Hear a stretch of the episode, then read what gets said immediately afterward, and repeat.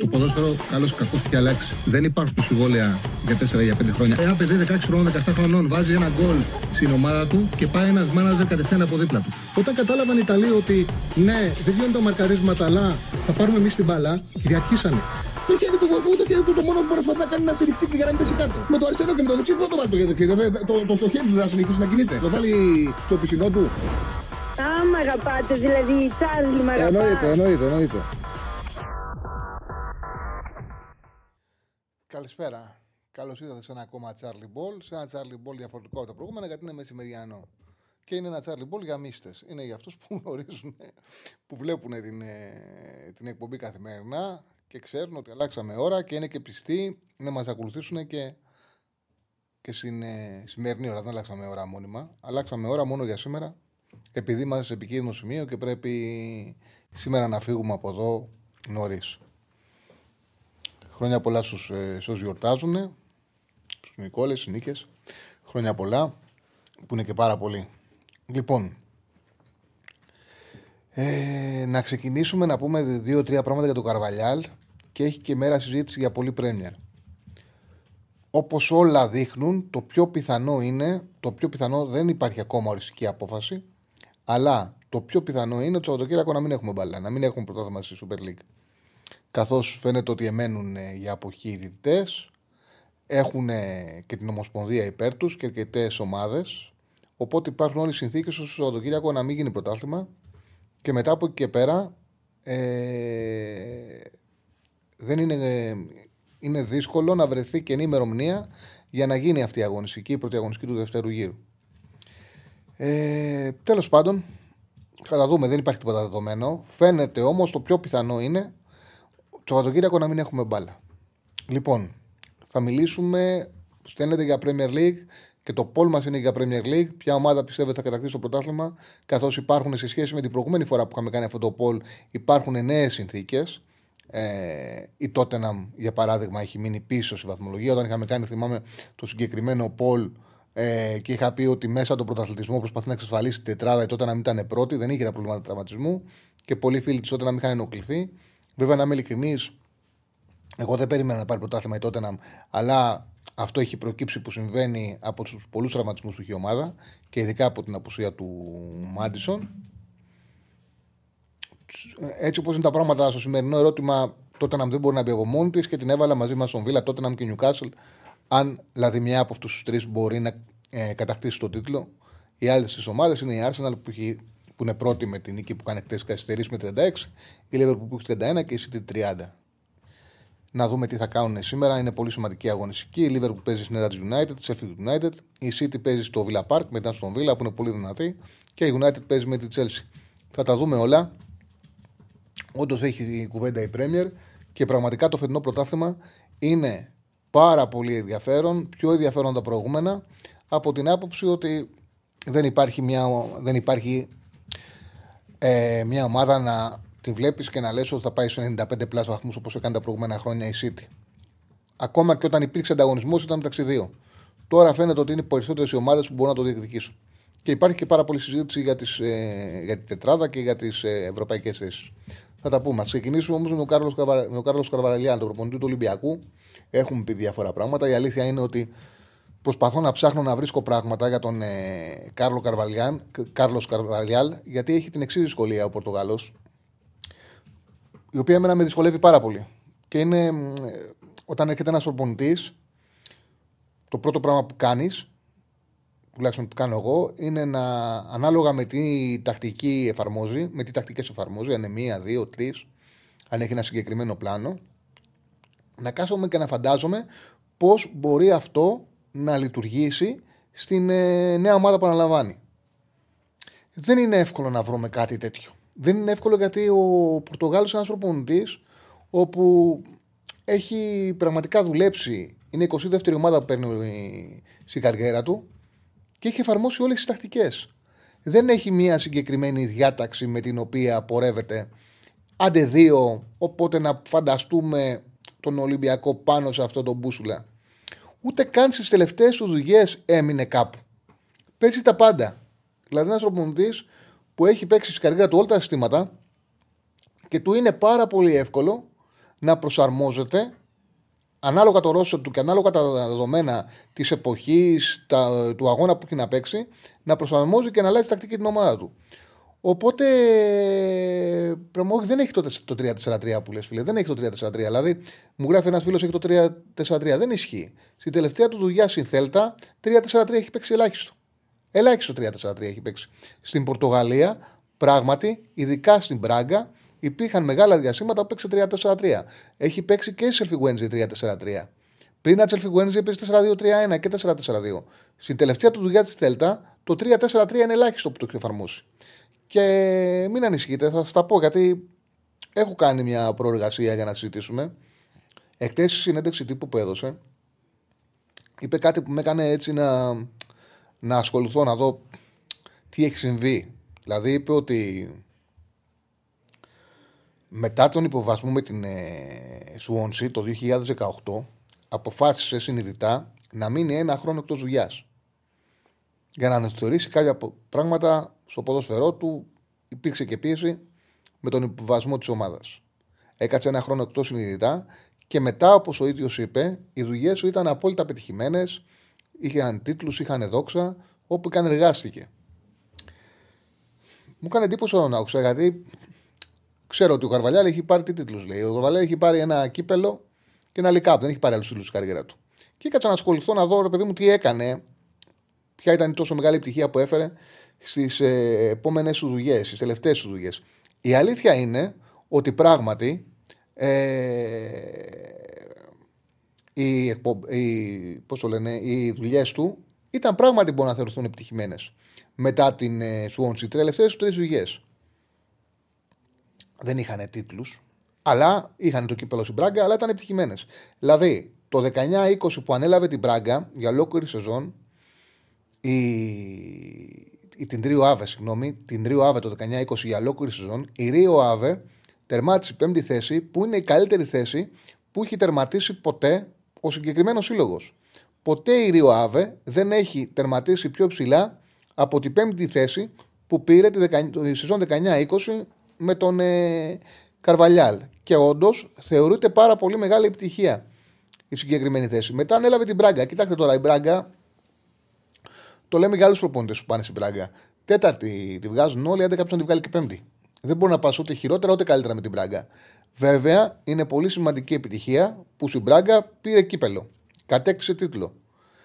Σε αυτές τις ομάδες, Σιρίο Άβε, ε, Σιρίο Άβε σε όλα τα παιχνίδια εκείνη τη χρονιά εφάρμοσε τακτικές με τέσσερις συνάμυνα. Γι' αυτό θέλω να σας λέω ότι δεν υπάρχει κάτι ξεκάθαρο. Έπαιξε 4-4-2 στην ευθεία, έπαιξε ρόμβο, έπαιξε 4-2-3-1 και έπαιξε καθαρό 4-3-3 με εξάρι και δύο εσωτερικούς. Ανάλογα το παιχνίδι. Μετά πηγαίνει στην Μπράγκα, πρώτο του παιχνίδι με την Πόρτο εκτός, παίζει 5-3-2. Έχασε 3-1, το γυρνάει σε 4-2-3-1. Ε, σε 4-4-2 σε ένα σημαντικό αριθμό παιχνιδιών και επανεφανίζει εκεί το 3-4-3 όπου ήταν το κύριο του σύστημα, δηλαδή, αλλά μην φανταστείτε ότι το παίζει πάντα. Το έπαιξε σε, στα μισά παιχνίδια, να καταλάβετε. Μην φανταστείτε ότι έπαιζε πάντα 3-4-3, όμως το επανεμφάνισε ε, και το χρησιμοποίησε για ένα πολύ σημαντικό διάστημα. Για τον φίλο που λέει τι 3-4-3 να παίξει τον Ολυμπιακό που είχε ένα στόπερ συνολικά. Κοίταξε, είναι μεγάλη κουβέντα. Καταρχάς, το 3-4-3 δεν παίζεται με τρία στόπερ. Δηλαδή, μπορεί να βάλεις και δεξί back και να το φέρεις στο κέντρο της άμυνας ή αμυντικό half και να το φέρεις στο κέντρο της άμυνας. Δηλαδή, η City για παράδειγμα, ο Guardiola το παίζει με το Walker στην τριάδα. Ε, Άλλες ομάδες, ο Βίτσελ, ε, ο Σιμεώνε το παίζει με το Βίτσελ στην τριάδα. Και τον Ερμόσο. Πολλές φορές το παίζει και χωρίς κανένα στόπερ. Γιατί έχει ένα παίκτη παραπάνω, οπότε έχεις δυνατότητα να βάλεις και ποδοσφαιριστές που, είναι σε, που παίζουν σε άλλη θέση. Όμως, δεν πιστεύω ότι ο Καρβαλιά θα παίξει 3-4-3 στον Ολυμπιακό. Δεν πιστεύω ότι μια ομάδα που για να πάρει πρωτάθλημα πρέπει να κερδίσει μεγάλο ποσοστό αγώνων μπορεί να τα καταφέρει με, με 3-4-3. Το 3-4-3 είναι ένα σύστημα το οποίο ναι, μπορεί να το εφαρμόσει σε ομάδες που έχουν σαν στόχο την τετάρτη θέση, την πέμπτη θέση. Δεν νομίζω ότι μπορεί να εφαρμοστεί. Μπορεί και να αποδειχθεί ότι κάνω λάθος. Εντάξει, θα μου πείτε το παίζει ο Γκουαρδιούλα στη City πολύ σε πολλά παιχνίδια. Άλλο η City, άλλο Γκουαρδιούλα, καλό η παίκτης που έχει η City. Όμως δεν πιστεύω ότι θα παίξει 3-4-3. Λοιπόν, Στα δύο χρόνια στην Μπράγκα λοιπόν έπαιξε αρκετά 3-4-3, όχι σε όλη τη διάρκεια, αλλά έπαιξε αρκετά. Πήρε ένα κύπελο και την έβγαλε δύο φορές τετάρτη. Και ερχόμαστε λοιπόν στην τελευταία του δουλειά, σε υψηλό επίπεδο τελευταία του δουλειά, έτσι. Ε, ο Γκουαρτιόλα βάζει και τον Stones ένα μέσα στο το αμυντικό χαφ. Φίλε, τώρα βάζει τον Ακάντζη.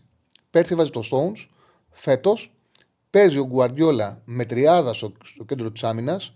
Με Walker δεξί στόπερ. Πέρσι έπαιζε σε πολλά παιχνίδια με τρία στόπερ. Και έχει τον. Πέρσι το Stones και το Ρόντρι δίπλα. Πολλές φορές το Ρόντρι και πιο πάνω το Stones, δηλαδή τρεις εξάρι και Stones. Φέτος αυτό το ρόλο και τον Ακάντζη. Πανέρχομαι όμως στην, ε, στην Θέλτα. Στη δουλειά του στη Θέλτα. Τη Θέλτα την ανέλαβε αρχές Νοεμβρίου, 2 Νοεμβρίου. Ήταν στη 16η θέση Θέλτα με ρεκόρ 3-2-7. Ε, και είχε στα τελευταία πέντε παιχνίδια είχε κάνει μία ήττα και με τέσσερις ήττες και μία ισοπαλία. Έκανε ένα ντεμπούτο με την Οσασούνα με 4-4-2, χάνει ένα 2. Και μετά στη συνέχεια, στα επόμενα πέντε παιχνίδια, παίζει το 3-4-3, το οποίο έχει δουλέψει με θετικά αποτελέσματα στην Μπράγκα. Με αυτά τα παιχνίδια έχει ένα ρεκόρ 1-3-1. Ε, 1-3-1 ρεκόρ. Άμα θέλετε να βρω και τα παιχνίδια. Αλλά τώρα θα, τέλος θα, θα χαράσουμε χρόνο χωρίς νόημα. Έχει ρεκόρ 1-3-1. Η νίκη ήταν επί της Έλτσε. Δεν είχε άλλη νίκη. Η Έλτσε ήταν τελευταία ομάδα και υποβιβαστή. Κάνει ένα ρεκόρ σε αυτά τα πέντε παιχνίδια 1-3-1 με 3-4-3 ο Καρβαλιάλ και από εκεί και πέρα έχοντας κερδίσει μόνο την Έλτσε αλλάζει την τακτική του και γυρνάει σε ένα καθαρό 4-4-2 το οποίο 4-4-2 το έπαιζε και στην ευθεία με δύο επιθετικούς και από ένα σημείο και μετά έφερε τον ε, Γκάμπρι Βέγκα τον, ε, που είναι ουσιαστικά με τον Καρβαλιάλ ο συγκεκριμένος παίκτης έκανε πολύ καλά παιχνίδια έπαιξε μαζί του 27 μάτς 1986 λεπτά και έβαλε 8 γκολ και έδωσε 3 ασεί και με τον τρόπο που το χρησιμοποίησε, δηλαδή τον χρησιμοποίησε σαν επιτελικό χαφ πίσω από δύο επιθετικούς. Τον ξεκίναγε από τον άξονα και τον έφερνε πίσω από τους δύο επιθετικούς, από τον Σεφέροβιτς και τον Άσπα. Και σε αυτή τη θέση έβαλε 8 γκολ 3 ασεί και τον πούλησε στα 20 το καλοκαίρι. Τον πούλησε η Θέλτα 30 εκατομμύρια ευρώ στην Αλαχλή. Ουσιαστικά αυτά τα λεφτά τα πήραν λόγω του Καρβαλιάλ. Που τον έβαλε σε αυτή τη θέση και ανέδειξε το, ανέδειξε το ταλέντο του. Λοιπόν, με, μέσα από αυτή τη τακτική κάνει ένα εντυπωσιακό ρεκόρ. Εντυπωσιακό ρεκόρ ήθελε για τα δεδομένα της 5-4-1. 5 νίκες, 4 οπαλίε, μία ήττα. Και ανεβαίνει στη 10η θέση. Και αρχές Απριλίου ο Καρβαλιάλ θεωρείται από όλους ε, στο Βίγο θεωρείται απόλυτα επιτυχημένος και είναι και δεδομένο γιατί έχει βγάλει και παίκτες. Έχει βγάλει τον ε, Βέγκα, έχει παίξει εκπληκτικό ποδόσφαιρο. Και τελευταίο καλό αποτέλεσμα, το θυμάμαι, ήταν ένα 2-2 με τη Σεβίλη, ο Άντζο Πιχουάν. Και θεωρείται δεδομένο ότι θα παραμείνει. Δηλαδή το είχαν σίγουρο ότι θα του κάνω ανανέωση. Και εκεί που όλα δείχνουν ότι πηγαίνει μια πάρα πολύ καλή προπονητική δουλειά, παιδιά σβήνει ο διακόπτης. Η Θέλτα δεν έχει καμία σχέση με αυτή που βλέπαμε. Ρεκόρ 1-1-7. Η νίκη πάλι με την Έλσε. Δεν είχε άλλη νίκη. Μια ισοπαλία και 7 είτε στα υπόλοιπα παιχνίδια και αρχίζει και τις τελευταίες δύο-τρει αγωνιστικές πριν το τέλος να γράφεται ότι θα φύγει και δεν θα κάτσει μέχρι τέλος. Δηλαδή ότι θα τον απολύσουν ο Νικολά πριν τελειώσει η σεζόν. Τέλος πάντων, επειδή ήταν τελευταίες αγωνιστικές, δεν απολύθηκε και ήρθαν έτσι τα πράγματα που δεν είχε την ισοβαθμία με τη Βεγαδολίδη που ισοβαθμούσαν στους 40 βαθμούς, αλλά δεν την είχε η Θέλτα και ήταν υποχρεωμένη να κερδίσει την Παρσελώνα για να παραμείνει στην κατηγορία. Έπρεπε να κερδίσει. Ε, Εκεί η τύχη της ήταν ότι η Μπαρσελόνα είχε πάρει το πρωτάθλημα. Το είχε πάρει το πρωτάθλημα η Μπαρσελόνα και είχε πανηγυρίσει και τον τίτλο της. Και πάρα πολλές φορές η Μπαρσελόνα ήταν αδιάφορη, δεν σκίζεται. Ε, και κέρδισε η Θέλτα 2-1. Τότε έπαιξε ένα 4-3-3 αυτό το μάτς. Το λέω ρε παιδί μου ότι δεν έχει. Προσαρμόζεται ανάλογα τις συνθήκες. Κέρδισε 2-1 η Θέλτα και παρέμεινε στην κατηγορία. Δηλαδή αυτή είναι η τελευταία του δουλειά στην ε, Θέλτα. Καταλαβαίνετε λοιπόν ότι είναι ένα πάρα πολύ μεγάλο ερώτημα και έχει πολύ μεγάλη δυσκολία το τι θα κάνει ο, ο Καρβαλιάρ. Δεν μπορεί να ξέρει κανένας τι σύστημα θα παίξει. Και ειδικά στον Ολυμπιακό που έχει πάρα πολύ ενδιαφέρον γιατί ο Ολυμπιακός, αν κάτι χρειάζεται, είναι ένα ποδοσφαιρικό πλάνο να μπορεί να αξιοποιήσει πραγματικά το υλικό του. Αυτό δεν υπάρχει. Και, να, και ένα προπονητή που να πει θέλω αυτό, αυτό και αυτό. Δηλαδή θέλω ένα κεντρικό αμυντικό καλό και θέλω να μου φέρετε αυτόν και να μπορεί να έρθει. Ή ο τεχνικός διευθυντής, για παράδειγμα, να φέρει ένα καλό στόπερ, αλλά να φέρει ένα πραγματικά καλό στόπερ. Όχι να φέρει έναν παίχτη από την Νότιχαμ, έναν παίχτη που είναι εύκολο να τον ε, φέρει. Αλλά δεν θα κάνει τη διαφορά. Ο Ολυμπιακός χρειάζεται ένα καλό παίκτη στο κέντρο της άμυνας, χρειάζεται ένα καλό παίκτη στον άξονα, ώστε να μπορέσει και ο προπονητής να φέρει αποτελέσματα. Αλλά πάνω απ' όλα χρειάζεται και ένα ποδοσφαιρικό σχέδιο. Γιατί, το ξαναλέω, δεν πιστεύω ότι μπορεί να συνεχίσει ο Ολυμπιακός με το 4-2-2-2 που παίζει ο Μαρτίνεθ, ούτε να παίζει 4-3-3 με Ποντένσε και Φορτούνη. Και όλα αυτά. Ε... και όλα αυτά θα πρέπει να τα δει ο Καρβαλιάλ Γελάου, γιατί λέει θέλει να πάει στην πορεία ο Τσάλι, γι' αυτό έγινε πιο νωρίς η εκπομπή. όχι, όχι. Λόγω του Γρηγορόπουλου έγινε πιο νωρίς η εκπομπή, αλλά επειδή είμαστε πάρα πολύ κοντά στο σημείο που μαζεύονται για την επέτειο του Γρηγορόπουλου, στο σημείο που πυροβολήθηκε τον, ο Γρηγορόπουλος. Οπότε καταλαβαίνετε ότι πρέπει να τελειώσει η εκπομπή πιο νωρίς από όταν θα μαζευτεί εδώ ο κόσμος. Γι' αυτό το λόγο σήμερα κάνουμε 2,5-4,5. Λοιπόν, αυτά για τον Καρβαλιάλ. Μην ε, πλατικάζω άλλο. Νομίζω ότι δεν ξέρω αν έχουν έρθει μηνύματα για τον προποντή που θέλετε να απαντήσω. Ο Σέφαν έχεις μηνύματα για τον Καρβαλιάλ που θέλετε να απαντήσω; Οι πιο πολλοί αναρωτιούνται αν ε, μπορεί να αξιολογηθεί η πρόσληψη Καρβαλιάλ ως αποτυχημένη από το ιστορικό του, δηλαδή το ότι έχει αλλάξει 19-20 ομάδες τα τελευταία 25 χρόνια. Ο Ολυμπιακός είναι 22η του ομάδα. Κοιτάξτε να δείτε. Ο,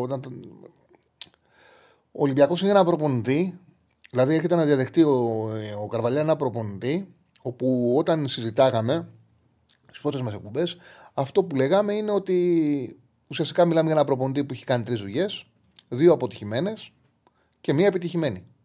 Δεν είχε μεγάλο βιογραφικό. Δεν είχε κάνει πρωταθλητισμό ποτέ ο, ο Μαρτίνεθ και ουσιαστικά στον Ολυμπιακό θα μάθαινε και ο ίδιος τον εαυτό του. Θα είχε μια πίεση που δεν την είχε στις προηγούμενες του ομάδες ήταν ένα άτομο. Είχε μια εκπληκτική εταιρεία. Ο Καρβαλιά δεν είχε καταγράψει τόσο επιτυχημένη δουλειά όπως ο Ματίνεθ στη Γρανάδα. Ήταν τρία χρόνια εντυπωσιακά. Όμως οι άλλες δύο δουλειές του Ματίνεθ ήταν αποτυχημένες. Από εκεί και πέρα, ο Καρβαλιά είναι ένας προπονητή, όπου η τελευταία του δουλειά ήταν στη Θέλτα. Την έσωσε, είναι στο Ισπανικό πρωτάθλημα. Χωρίς να είναι Ισπανός, έτσι παίζει ρόλο. Χωρίς να είναι Ισπανός. Έχει δουλέψει φυσικά σε, στην Πορτογαλία πολλά χρόνια γιατί είναι Πορτογάλος. Έχει δουλέψει στη Premier League. Έχει δουλέψει στη Championship.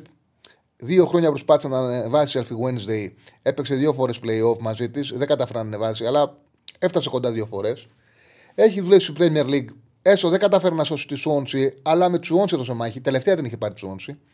Και έπεσε 18ο με 5-5-8 ρεκόρ. Δεν ήταν ε, καταστροφική η καριέρα του. Του στήχησε του ίδιου. Φαίνεται από τις δηλώσεις που είχε κάνει κατά καιρούς ο υποβασμό του Όντζη. Αλλά δεν μπορεί να το χρεώσει κανένα σαν αποτυχία. Ε, έχει δουλέψει στο τουρκικό πρωτάθλημα. Έχει πάρει την, Πεσί, την Πεσίχτα στην Εμπασακιξήρ χωρίς μεγάλη επιτυχία. Να είμαστε ειλικρινείς, χωρίς επιτυχία, αλλά έχει ένα μεγάλο βιογραφικό. Είναι ένας προποντή που έχει κάνει πάρα πολλές δουλειές. Και δεν μπορεί να πει κάποιος ότι δεν ξέρει τη δουλειά. Τώρα, Ξεκάθαρο ποδοσφαιρικό σχέδιο δεν έχει. Αυτή είναι η πραγματικότητα. Να το πάρουμε και να το αναλύσουμε. Θα το δούμε στον, στον Ολυμπιακό. Πόσο σκέφτεται. Ε, δεν μπορεί να πει κάποιος ότι είναι άπειρος προπονητής, δεν μπορεί να πει κάποιος ότι δεν έχει βιογραφικό. Δεν, εμένα μου άρεσαν οι βεβαιότητες η δουλειά. Δεν μου άρεσαν οι βεβαιότητες. Ε, εγώ το. Ένα από τα μεγαλύτερα παραδείγματα στον προπονητή είναι και να δέσουμε την ομάδα. Είναι, είχε ο Παναθανικό ο Νίβι Τσάουσιμ. Θεωρούταν τεράστιο όνομα. Και άσχετα πώς έχει μείνει στην ιστορία, στην πραγματικότητα Παναγιώ με τον Όσιμ έχανα τον Ολυμπιακό και την ΑΕΚ και καθόταν ο Όσιμ και του έδινε έξω από το γήπεδο συγχαρτήρια και έλεγε, είχε Όσιμ τους καλύτερους παίκτες που είχε ποτέ ελληνική ομάδα. Είχε στην ίδια ομάδα τότε Σαραβάκο Βαζέχα, Γεωργιάδη του Χραλάμπους, Δόνη, Γεωργιάδη του Σάβα, Αποστολάκη. Άμα δείτε τα τώρα Μπορέλη, τους μεγαλύτερους ποδοσφαιριστές που είχε ποτέ ελληνική ομάδα. Από τέτοιο βάθος Ρώσο δεν υπήρχε. Και έχανε τον Ολυμπιακό και έλεγε ο Βαρλογιάννης: Εγώ έχω Fiat και ο Ολυμπιακός έχει Mercedes, που δεν είχαν σχέση στα Ρώσια των δύο ομάδων. Παναγό είχε τη Mercedes και ο Ολυμπιακός για το Fiat και έχανε και έδινες καρτίδια. Και επειδή υπήρχε πάντα το αντιβαρλογιανικό με, μένος από τότε, χαιρόταν ο κόσμος, ε, χαιρόντουσαν δημοσιογράφοι, χαιρόταν ο κόσμος και λέγανε προπονητάρα σώσιμ. που σίγουρα σαν ε, συμπροπόνηση ήταν καλός. Δηλαδή και με πρώην παίκτες που μίλαγα, που, μίλαγα, που μίλησα εκ των υστέρων, μου λέγανε ότι ο προπόνηση ήταν πάρα πολύ καλός. Όμως ο Ρότσα ήρθε απολυμμένος από τον Ηλυσιακό και πήρε ο Παναγιακό μαζί του τα πάντα. Αξιοποίησε αυτό το ρόσερ. Και, και αυτό που λένε ότι είναι, ήταν δουλειά του Όσιμ, αυτό δεν υπάρχει. Δεν μπορεί να πας τρένο δύο μισή χρόνια με τη δουλειά του προηγούμενου προπονητή. Και επίσης ο Ρότσα τότε είχε αλλάξει τα πάντα. Δηλαδή είχε φέρει τον Αψολάκη από δεξιμπάκ αμυντικό χαφ, καθίερα στο Γεωργιάδη του Σάβα δεξιμπάκ, έβαλε τον Γεωργιάδη του Χαραλάμπους, τον ε, πέρασε αριστερό εξτρέμ, τον Μπορέλη που τον είχε στο πάγκο τον έβαλε δεκάρι. Είχε αλλάξει όλη την ομάδα τότε ε, ο, ο Ρότσα. Όλη την ομάδα. Δεν είχε καμία σχέση ο τρόπος που έπαιζε ο Όσιμ με τον τρόπο που παίζει ο Ρότσα. Ήταν τελείως διαφορετικό. Απλά κάποιοι οι οποίοι το, το ποδόσφαιρο το, το βλέπαν τελείως επιδερμικά οι δημοσιογράφοι. Δημιουργήθηκε αυτή η στρεβλή πραγματικότητα ότι ήταν η ομάδα του Όσιμ η ομάδα που κυριάρχησε με τον Ρότσα. Θέλω να πω με το παράδειγμα αυτό ότι δεν υπάρχουν ρε παιδί μου βεβαιότητες στο ποδόσφαιρο. Δεν υπάρχουν σιγουριές ότι αυτός ο προπονητής επειδή έχει τρομερό βιογραφικό θα πετύχει και αυτός που δεν έχει δεν θα πετύχει. Όλα θα τα δούμε στην πράξη. Δεν μπορεί να πει κανένας πάντως ότι ο Καρβαλιάλ έχει άδειο βιογραφικό. Δεν μπορεί να πει κανένας ότι ο Ολυμπιακός πει έναν προπονητή που δεν ξέρει τη δουλειά. Έχει δουλέψει παντού. Έχει πάρει διάφορες ομάδες και όπως είναι οι περισσότεροι προπονητές που έχουν δουλέψει σε πολλές ομάδες, έχουν στην καριέρα τους και επιτυχίες και αποτυχίες. Δηλαδή με τη Ρίο Άβε, πήρε η Ρίο Άβε την καλύτερη θέση που έχει πάρει ποτέ στην ιστορία της. Με την Μπράγκα, τους έβγαλε δύο φορσέτα, τους πήρε και ένα κύπελο. Δεν παίρνει συχνά τίτλους στην Μπράγκα. Με τη Σέφι Wednesday, καλά είχε πάει, την πήγε δύο φορές στα playoff. Τη Σουόνση την έριξε, επειδή την, το παρακολουθούσα όμως, το πάλεψε. Τελευταίο είχε πάρει και την έριξε τη Σουόνση. Ε, από εκεί και πέρα, στην Θέλτα την ομάδα τη μάζεψε μετά το ξεφούσκωσε στα χέρια του. Αλλά τέλος πάντων ο στόχος 16 τους πήρε και ο στόχος να σωθούν ήταν και σωθήκανε. Ε, στο παρελθόν είχε αποτυχία στην Sporting, δεν είχε πάει καλά. Δεν τον είχαν πιστέψει βέβαια κιόλας. Σου είχαν δώσει την ομάδα στα δύσκολα. Δεν ε, του βγήκαν οι δουλειές η Τουρκία. Ε. Θα τα δω στην Αραβία, δεν ξέρω πώς θα πήγε, δεν ασχολούμαι. Δεν... Κάτσω να δω πώς θα πήγε στην Αραβία. Από ό,τι ξέρω, έμεινε και λίγο. από ό,τι βλέπω τουλάχιστον το Transfer Αλλά δεν, δεν, δεν το γνωρίζω. Δεν κάθομαι την, ε, τη δουλειά τους στην άλλη Ουάχτα την περνάω έτσι. Δεν κάτσω να ασχοληθώ. Τρεις μήνες έμεινε κιόλας. Γιατί δεν συνέχισε στην Ρίο Άβε, γιατί πήγε στην Πράγκα. Για δύο χρόνια πήγε για καλύτερη δουλειά. Έτσι είναι. Όταν πήγε στην ε, Ρίο Άβε, πήγε από ένα χρόνο κενό έχοντας ρίξει τους Όνσι, πήρε μια χαμηλή δουλειά στην πατρίδα του, έκανε μια εκπληκτική δουλειά και πήρε μια πολύ καλύτερη δουλειά την Πράγκα για δύο χρόνια. Γι' αυτό δεν έμεινε στη Ρίο Άβε. Λοιπόν, αυτά για τον Καρβαλιάλ. Θες να δείξουμε λίγο, επειδή μου το είχε πει ένας φίλος και είχα αποσχεθεί να το κάνω και μου αρέσει τις υποσχέσεις μου να τις στηρώ, να δείξουμε για την Premier League ε, κάρτα με βαθμολογία, αλλά να έχουμε και τη ε, διαφορά των ομάδων στα X goals. Στα X goals ε, και τα επιθετικά και τα αμυντικά και τη βαθμολογία των X points με βάση τα X goals, την οποία έχω βρει. Λοιπόν, δείξει. Άμα θέλει, βγάλε μου λίγο το chat, έτσι μετά να δω πώς φαίνεται. Και μετά να ξαναδώ το chat για πράγματα που συζητάμε. Λοιπόν, φαίνεται. Εγώ δεν μπορώ να τη βλέπω καλά γιατί δεν τη βλέπω καλά, αλλά από ό,τι καταλάβω φαίνεται έτσι. Φαίνεται. Τη βλέπουν τη βαθμολογία με την νίκη της Arsenal τη χθεσινή. Και από εκεί και πέρα να, πούμε για, να πω για τις μεγάλες ομάδες. Η Arsenal έχει βάλει 33 γκολ. Βάσει επιθετικών 6 goals έπρεπε να έχει βάλει 30 και 77. Έχει δεχτεί 14, τόσο έπρεπε να έχει δεχτεί. Και στα X points, τα οποία τι είναι, είναι με βάση τα X goals σε κάθε παιχνίδι, ποιοι είναι οι βαθμοί των X points που πρέπει να πάρει. Τη δίνουν ότι έπρεπε να πάρει 23, ότι έπρεπε να έχει πάρει 29,49 με τη βαθμολογία των X points είναι δεύτερη με ένα παιχνίδι λιγότερο. Πρώτη με βάση τη βαθμολογία με ένα παιχνίδι παραπάνω. Όχι με λιγότερο, με ένα παιχνίδι παραπάνω. Πρώτη με βάση τη βαθμολογία των Expoints στην Αγγλία είναι η City με 30,96. Η Newcastle είναι τρίτη με 28,81 και τέταρτη Liverpool με 27.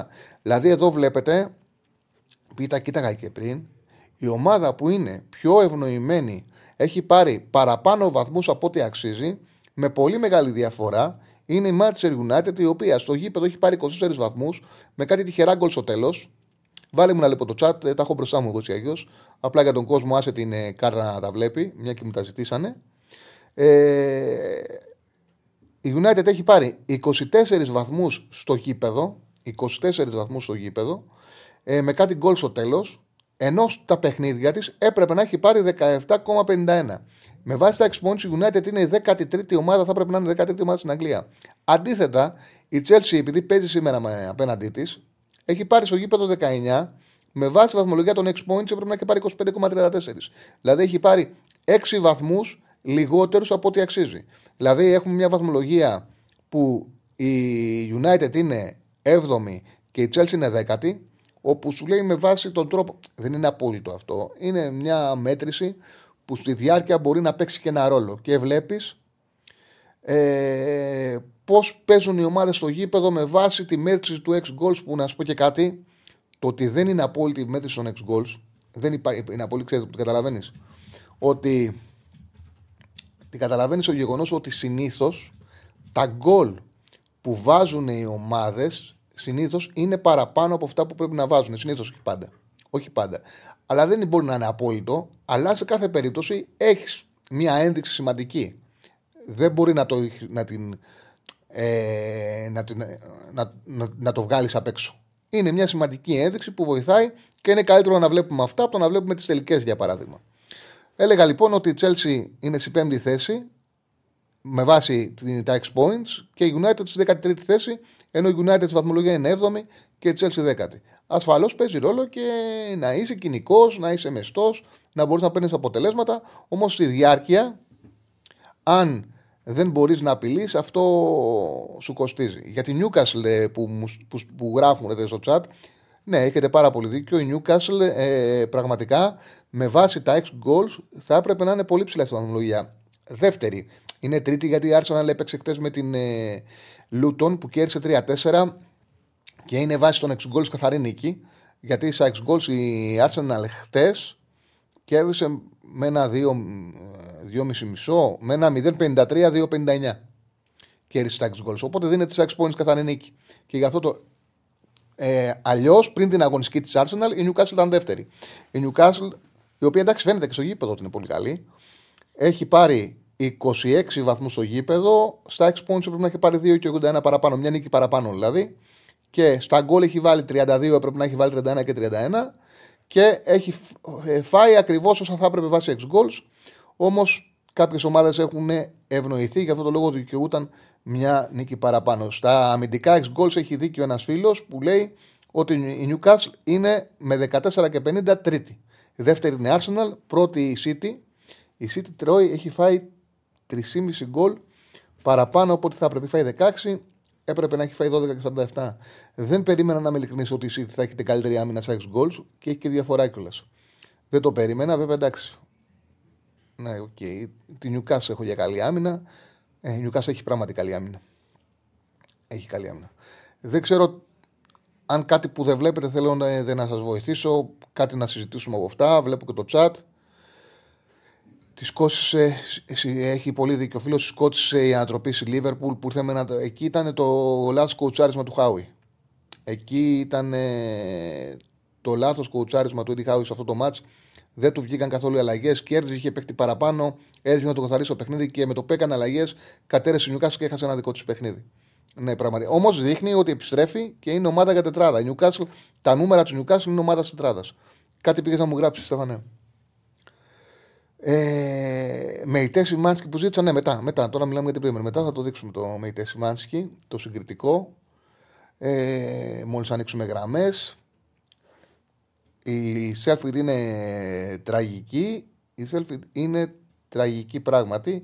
Έχει στα 6 goals πάντως τα, τα αμυντικά σε αυτά που δέχεται. Η Λούτον έχει τη χειρότερη άμυνα. Δέχεται 38,30 φάζει 38,30 γκολ. Εκτέ δέχτηκε βέβαια 2,5 δηλαδή μπορεί η Σέλφιντ του United να την περάσει σήμερα. Έχει τραγική επιθετική συμπεριφορά. Μόλις 10,66 επιθετικά 6 goals με διαφορά τα χειρότερα. Με διαφορά τα χειρότερα. Δηλαδή η Μπένλι που ακολουθεί έχει 15 και 28. Με διαφορά τα χειρότερη επιθετικότητα και φαίνεται ότι θα πέσει. Τώρα, για το, αυτά παίζουν ρόλο και για μακροχρόνια για το στοίχημα. Ε, η Φούλαμ, για παράδειγμα, που είναι μια ομάδα η οποία ε, με βάση αξιπώνηση έπρεπε να είναι 17η, ενώ είναι 15η. Είναι όμως μια περίοδο που ανεβαίνει η Φούλαμ. Τα τελευταία παιχνίδια η Φούλαμ παίζει πραγματικά καλά. Έχει βελτιωθεί πάρα πολύ. Ε, τελικά πιστεύεις ότι ο Χάβριτ αξίζει τα λεφτά που του δίνουν ε, για αυτόν ή ούτε ο ίδιος δεν ξέρει τη θέση του; Κοίταξε, τώρα το τελευταίο διάστημα ο Χάβερτ έχει βοηθήσει την Άρτσα να έχει βάλει κάποια γκολ. Εντάξει, συνολικά η σεζόν δεν μπορεί να πει κάποιος είναι επιτυχημένη. Και βάλει κάποια γκολ, παίζει ποδόσφαιρο όλη μέρα, έκοψε κάθετος και, και σκόραρε. Εγώ το έχω ξαναπεί ότι το Χάβερτ τον θεωρούσα τεράστιο ταλέντο. Τεράστιο ταλέντο. Πίστευα πάρα πολύ ότι θα κάνει μεγάλη διαφορά. Ούτε πέρσι, ούτε φέτος έχει δείξει τα προσόντα του. Έχει πρόβλημα θέσεις, είναι ξεκάθαρο αυτό. Δεν έχει μια συγκεκριμένη θέση που τον βλέπεις και λες ότι ταιριάζει. Από εκεί και πέρα, βέβαια, από εκεί που δεν έδινε τίποτα, γιατί δεν έδινε τίποτα, αρχίζει τα τελευταία παιχνίδια και βοηθάει την ομάδα και είναι κάτι σημαντικό. Εντάξει, δεν μπορούσε να συνεχίσει και έτσι. Δεν μπορούσε να συνεχίσει έτσι. Ε, και δεν μιλάμε για παίκτες τώρα. Μιλάμε για παίκτες ε, υψηλής αξίας. Ασφάλως μπορούν να κάνουν πράγματα και θα κάνουν. Αλλά εντάξει, για το υψηλό επίπεδο δεν έχει κάνει την καριέρα του η οποία φαινόταν θα κάνει. Και εμένα με διέψασε γιατί εγώ πραγματικά πίστευα ότι θα κάνει μεγάλη καριέρα ο Χάβερτ. Και δεν την έχει κάνει. Ε, λοιπόν. Όχι, δεν έχουμε αλλάξει. Η ώρα είναι μόνο για σήμερα, παιδιά. Η ώρα, η αλλαγή της ώρας είναι μόνο για σήμερα. Μην ε, μπερδεύεστε. Αυτά. Ε, για να, έτσι, να, το, το, να, να αλλάξουμε την κάρτα. Θέλετε να πάμε να ανοίξουμε γραμμές; Να ανοίξουμε γραμμές, νομίζω, ε. Δείξαμε και για την Premier την κάρτα. Μετά θα βγάλουμε και την αγωνιστική. Να συζητήσουμε, να κάνουμε ανάλυση και οτιδήποτε φίλος στο chat μου το λέει να, να δείξουμε στην εκπομπή τα X goals difference. Οτιδήποτε θέλετε, οτιδήποτε έχει στο μυαλό σας, ασφαλώς μπορούμε να το δείξουμε. Και αν τελικά δεν γίνει πρωτάθλημα το Σαββατοκύριακο, θα μπορούμε να κάνουμε και εκπομπές μέσα στη εβδομάδα για διάφορα πράγματα τα οποία έτσι με στατιστικά στοιχεία ακόμα και για την Europa League, ακόμα και για την εθνική ομάδα, για το Champions League, για όλα τα πρωταθλήματα, για οποιοδήποτε ενδιαφέρεσαι να σας δείχνουμε πράγματα τα οποία δεν έχετε τη δυνατότητα να δείτε είτε το χρόνο. Λοιπόν, ε, αυτά. Ανοίγουμε γραμμές. Ναι, Δύο. Το Ωραία, 2-10-22-05-444 το τηλεφωνικό μας κέντρο. 2-10-22-05-444. Καλησπέρα, φίλε. Τι γίνεται όλα καλά; Μια χαρά, μια χαρά.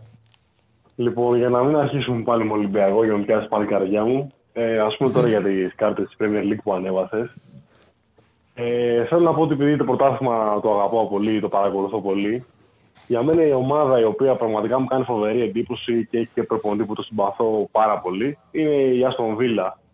Ε, και επειδή αναφέρεις πολλές φορές το 4-2-2-2 που απέτυχε να, να παίξει ο Μαρτίνεθ, θέλω να πω ότι ο, ο Έμερι το κάνει με, με μεγάλη επιτυχία είτε σε 4-2-2-2 είτε σε 4-4-2 γιατί έχει βέβαια και τους παίκτες να το κάνει. Δηλαδή το πώς καταφέρνει ο, ο Μπέιλι, ο Ντιαμπί και όλοι αυτοί οι οποίοι δεν είναι ας πούμε, κανονικοί extremes, είναι inside forward, να τροφοδοτούν επιθετικά την ομάδα είναι φοβερός. Για να το κάνει αυτό, βέβαια έχει και δύο φοβερά αμυντικά hub. Δεν ξέρω αν έχεις παρακολουθήσει. Ας πούμε, για μένα, ο, ο Μπουμπακάρ Καμαρά, για παράδειγμα, θεωρώ ότι θα είναι η επόμενη μεγάλη μεταγραφή της ε, Αγγλίας. Και ο Λουίς. Αλλά ακόμα και ο Κάσα δεξιά κάνει τρομερή δουλειά. Τρομερή δουλειά. Με έχει, ε, έχω εστιάσει πολύ σε αυτό τον παίχτη γιατί ενώ είναι ταχυδυναμικός, πολύ καλός αμυντικός, ταυτόχρονα έχει και πολύ καλός με την μπάλα χαμηλά. Mm-hmm. Δηλαδή θεωρώ όμω ότι ο Καϊσέδο πέρυσι κρεβάζει να κάνει 120 εκατομμύρια. Θεωρώ ότι προφανώς δεν τα αξίζει το ο Μπουμπακάρ αυτά, αλλά θεωρώ ότι μπορεί εύκολα να, πιάσει πάνω από 80 εκατομμύρια στη μεταγραφή. Οκ. Okay. Θα το δούμε έτσι. Εγώ στην Αγγλία, άμα κάνεις σεζόν γεμάτη, μεταγραφή πιάνεις. Καλά, ε, ναι. και, έχει επιθετικό... Και... Ναι, ναι. και έχει και επιθετικό δίδυμο Ντιαμπί Watkins, έτσι. Ναι, που μπορεί να το παίξει τόσο σήμερα. Ναι, εννοείται. Ο Watkins είναι μια βελτιωμένη έκδοση του Rashford, τουλάχιστον από άποψη ρυθμού. Όχι, μπορεί, είναι, striker, είναι striker striker. Ο Rashford βγαίνει από τα αριστερά διαγώνια. Ο Watkins είναι striker striker. Παίζει ανοιχτά στο χώρο όμως ο Watkins. Ε, δηλαδή, σε ανοιχτό γήπεδο είναι εξαιρετικός. Πολύ καλύτερο από το κλειστό, θεωρώ. Ναι, ρε παιδί, μα Σεντερφόρ. Είναι Σεντερφόρ. Δηλαδή τον πήρε η West Ham, τον αγόρα... η Aston Villa τον αγόρασε ε, πρώτος σκόρερ στην Championship. Τον αγόρασε ναι. για Σεντερφόρ. Σεντερφόρ είναι. Εντάξει. Έχεις δίκιο. Και θεωρώ ότι είναι και ο, μάνα, και ο, ο Έμερι σαν ο μάνατζερ που θα κάνει τη μεγάλη μεταγραφή του καλοκαίρι. Δηλαδή, θεωρώ ότι αν η Newcastle δεν ε, συνεχίσει με το Huawei, κάτι το οποίο ακούγεται, αν και εντάξει, δεν θεωρώ ότι είναι σωστό απαραίτητα, δηλαδή είναι από τους πολύ καλούς Άγγλους προπονητές, λοιπόν ο καλύτερο αυτή τη στιγμή, θεωρώ πως θα κινηθεί για τον Emery, όπως και η Manchester United θεωρώ ότι πρέπει να κινηθεί για τον Emery. Ναι. Ε, είναι ένας προπονητής όπου εξασφαλίζει ότι θα δουλέψει σωστά και θα δουλέψει σκληρά. Όσες φορές βέβαια πήγε σε πολύ υψηλό επίπεδο, μόνο εκεί απέτυχε. Στην Παρή και στην Arsenal. Όταν παίρνει δουλειές που είναι ομάδες εκ του 8 στο πρωτάθλημά τους θα πηγαίνει εκπληκτικά. Κοίταξε, στην Arsenal είχε ένα σερί 18 μάτσα έτσι, το θυμάμαι.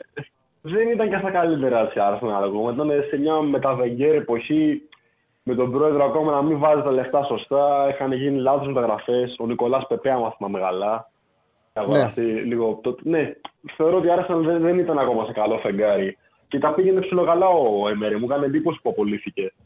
Στο δηλαδή... τέλος έκλεισε σαν αποτυχημένος. Δηλαδή δεν μπορεί να πει ότι ήταν μια επιτυχημένη συνεργασία. Όχι, όχι, όχι. Και, ναι, και στο Παρίσι είχε άλοθη αρκετά. Αλλά στο τέλος έφυγε, δεν μπορεί να πει κάποιος ότι πέτυχε. Αυτές τι δουλειές δεν πέτυχε. Όπου αλλού πήγε και στη Ρωσία δεν είχε πετύχει παλιότερα. Όπου αλλού έχει πάει, έχει πετύχει. Ωραία, ναι. Να πούμε κάτι λόγια για τον Ολυμπιακό λοιπόν τώρα, δυστυχώς. Αν και δεν θέλω, αλλά. Ναι, τέλος πάντων. Ε, θέλω, Τσάρλι, εσύ που είσαι χρόνια στον χώρο, είσαι από τους καταξιωμένους και από τους μοναδικού αναλυτέ που έχουμε στην Ελλάδα μαζί με άλλους δύο, που το ταξίδι για μένα.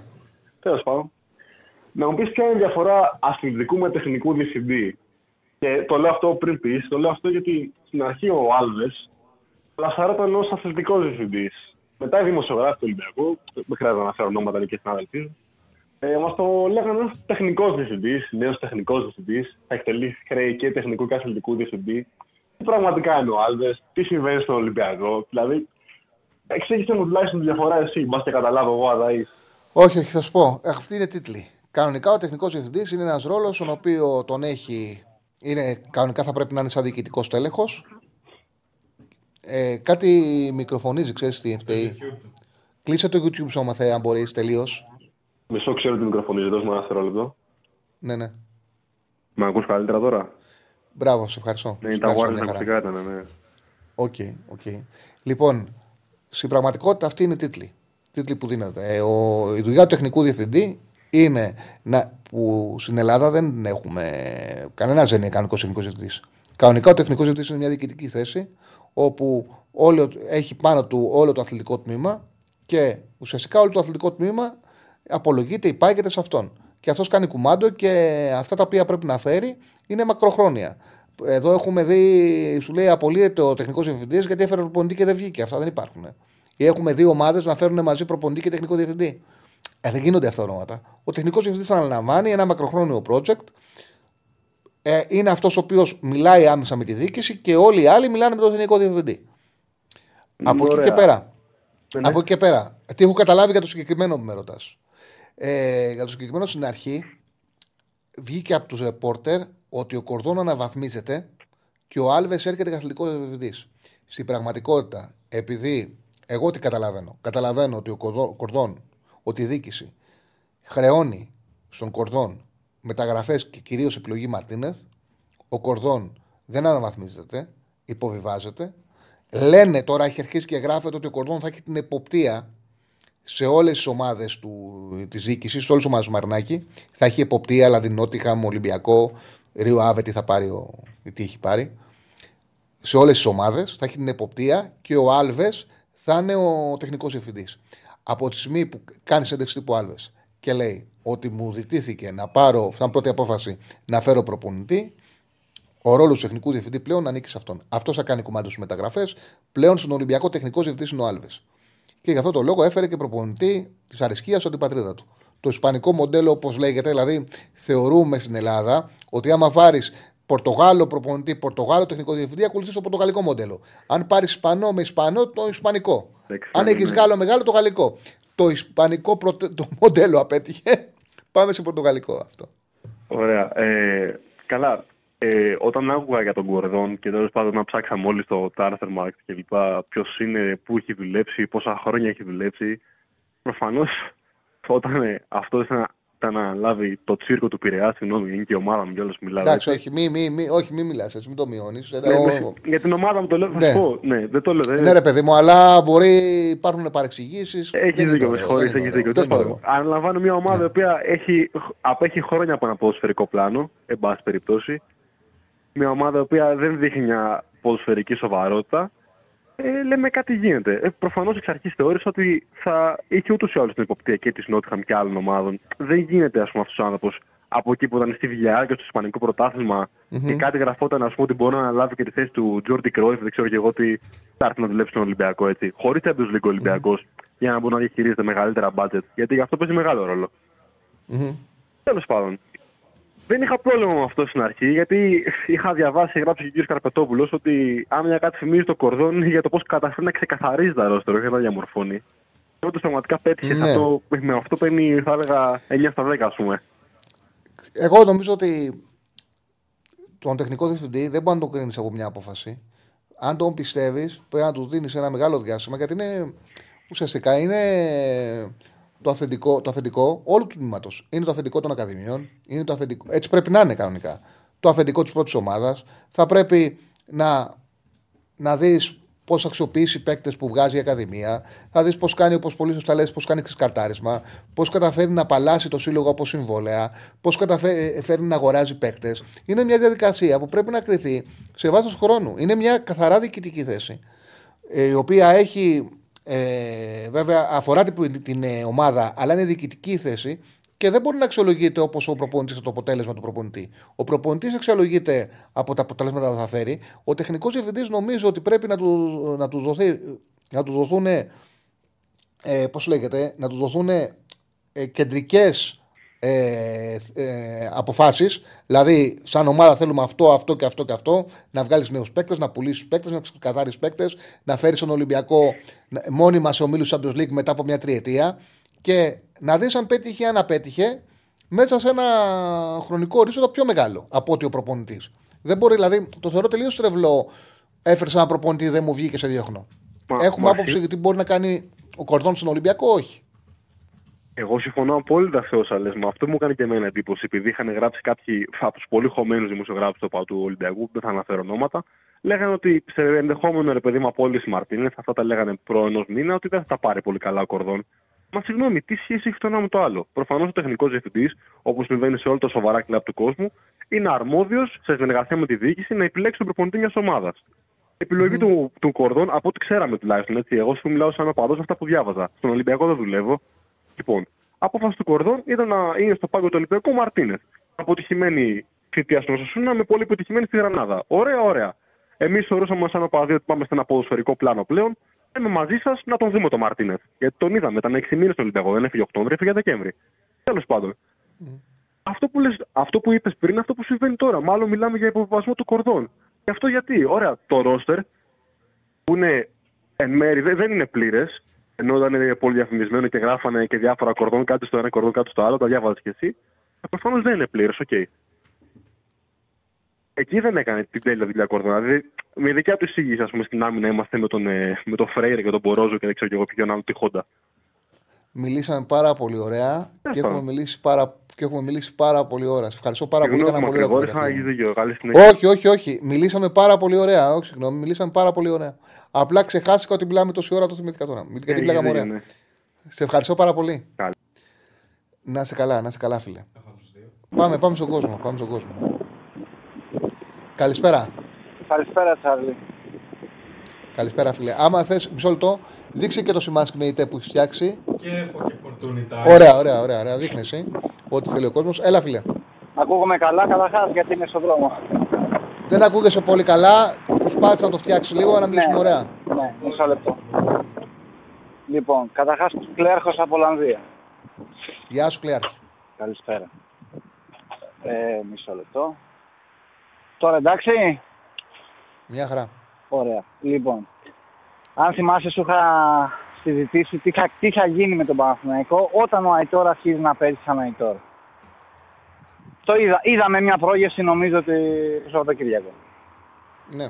Ακριβώς αυτό το πράγμα. Διαγώνιε κίνηση του Αϊτόρ. Παρεμπιπτόντως έκανε, ε, έκανε την ίδια κίνηση στη Villarreal, έκανε την ίδια κίνηση τη, το, την Κυριακή με, το, με, τον, ε, με τον Όφη.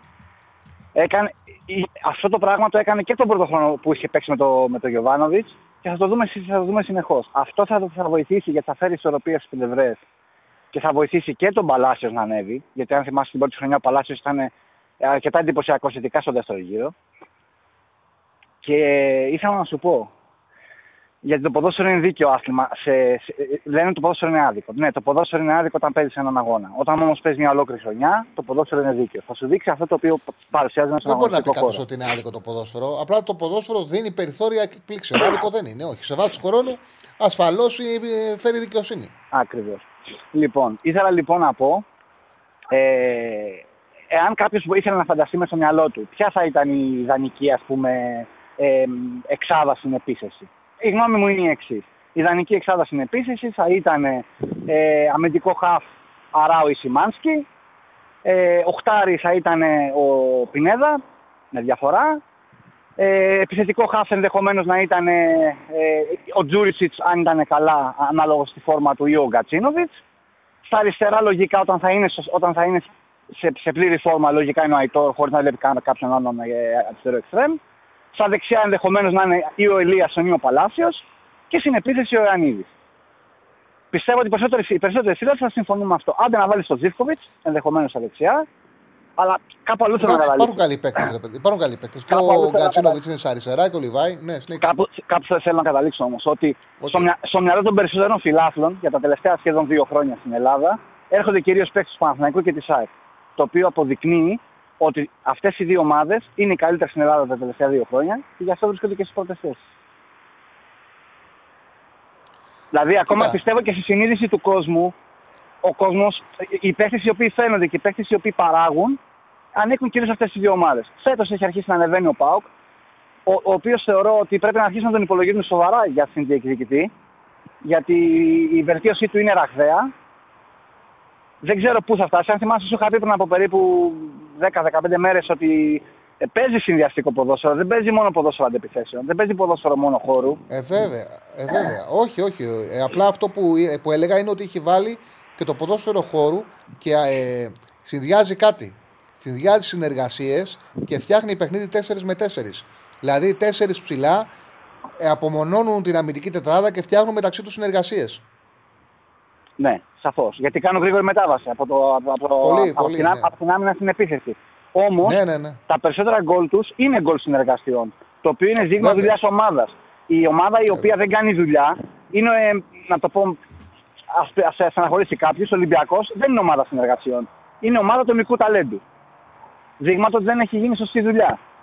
Και επειδή ακούσα πολλές φορές τη συζήτηση για το αν έπρεπε να φύγει ο Μαρτίνες ή όχι, έχει κάνει κάποιο έργο στην ομάδα. Η ομάδα δεν ήταν τελείως σκορποχώρη. Υπήρχε κάποια κεντρική ιδέα στο μυαλό του.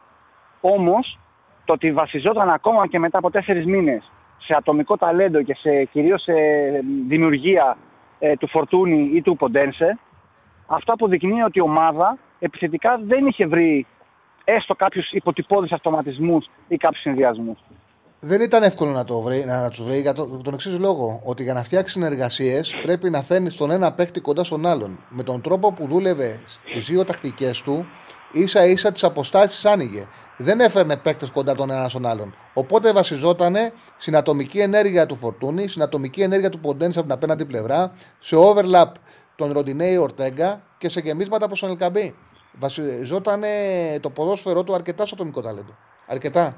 Δηλαδή δεν νομίζω ότι είχε χτίσει συνθήκες για να βγουν συνεργασίες. Ε, γι' αυτό, γι αυτό ακριβώς το λόγο χρησιμοποιούσε και τον Αλεξανδρόπουλο, ο οποίος πρόσφερε τη δυνατότητα έστω να έρθουν κάπως πιο κοντά και να συνδεθούν κάπως οι γραμμές.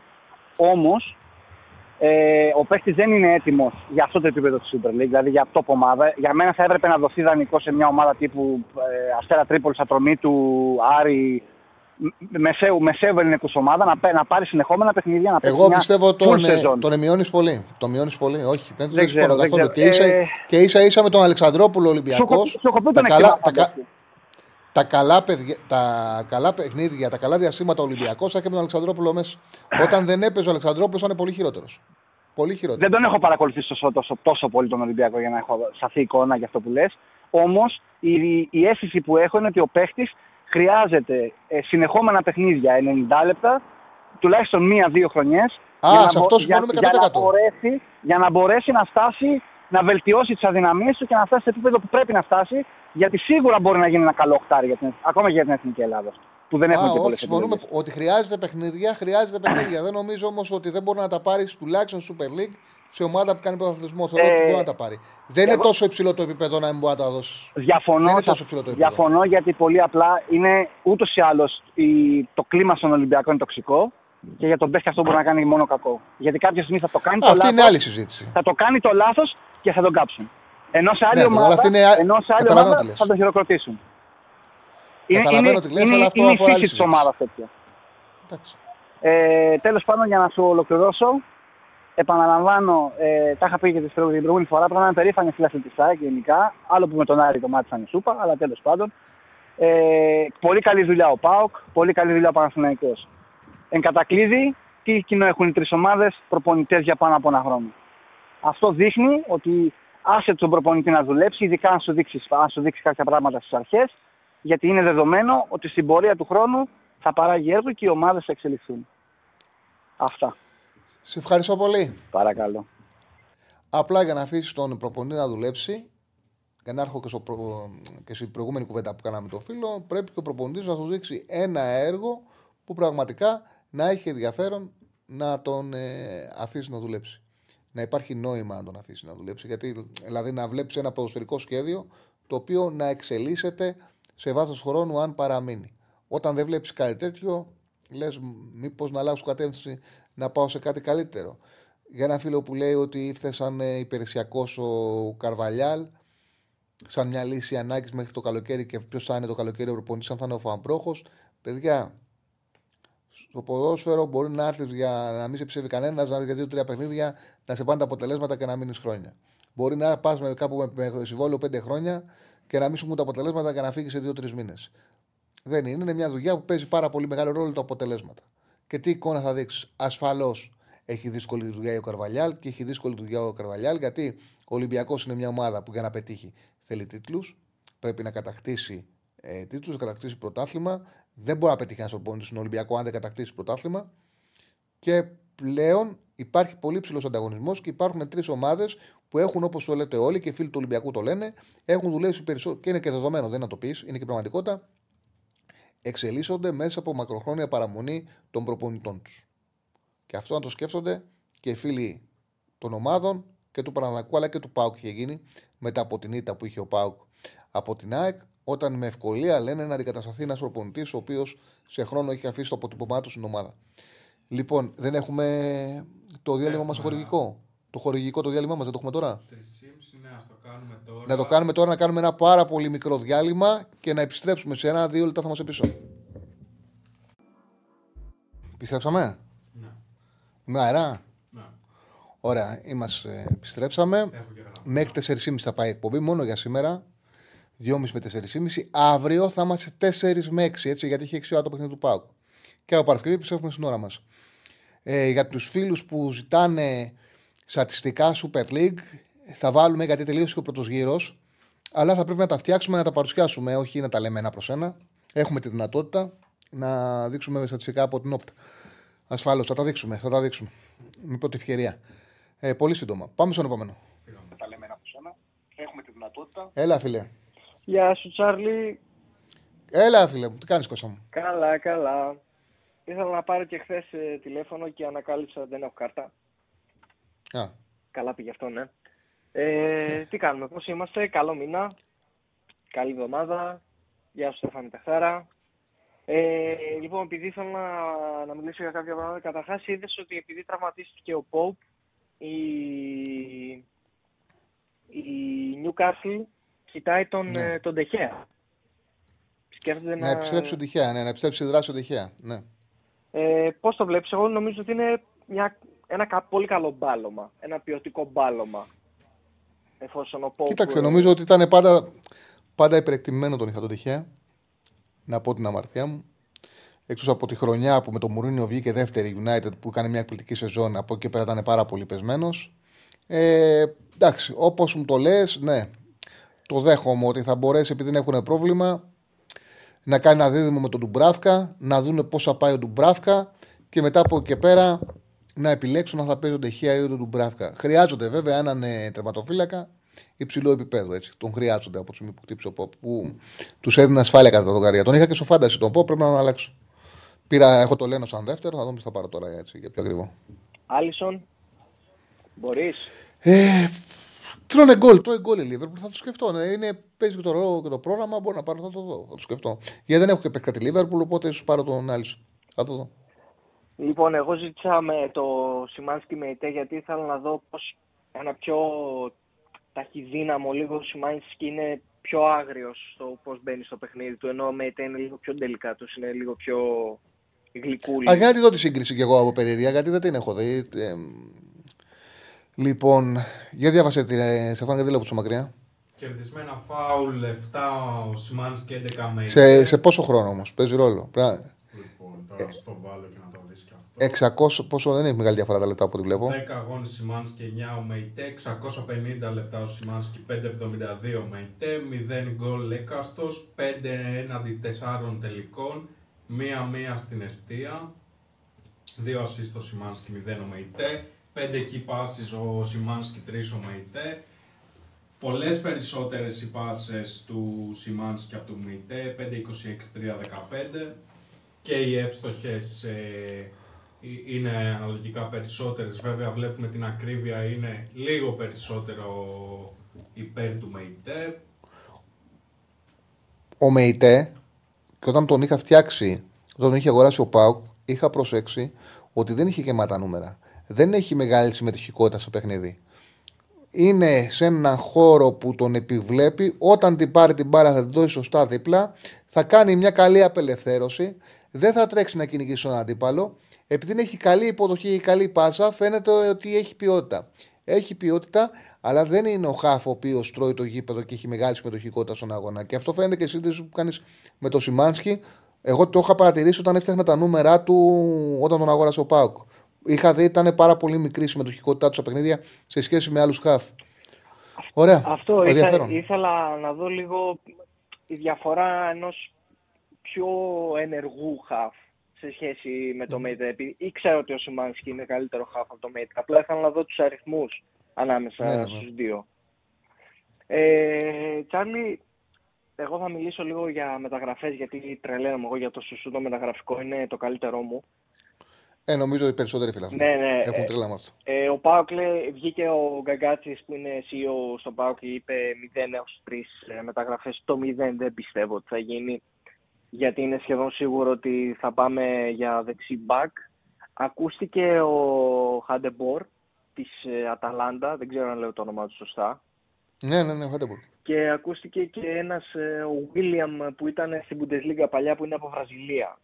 Ε, Λίγο τους έψαξα, είδα τον ε, Χαντεμπορ έπαθα πλάκα. Δηλαδή άμα φέρουμε ε, τέτοιο δεξί μπακ μιλάμε για το λεγόμενο αν και συγγαίνουμε την έκφραση πάνω ράφι. Δηλαδή μιλάμε για έναν πραγματικά πολύ ποιοτικό ποδοσφαιριστή.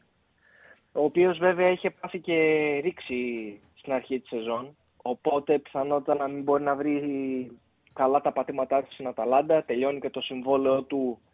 Οπότε μάλλον δεν ανανεώνει, ψάχνει την επόμενη ομάδα του. Νομίζω ότι είναι πολύ καλή περίπτωση. Ακριβή φαντάζομαι, αλλά πολύ καλή περίπτωση.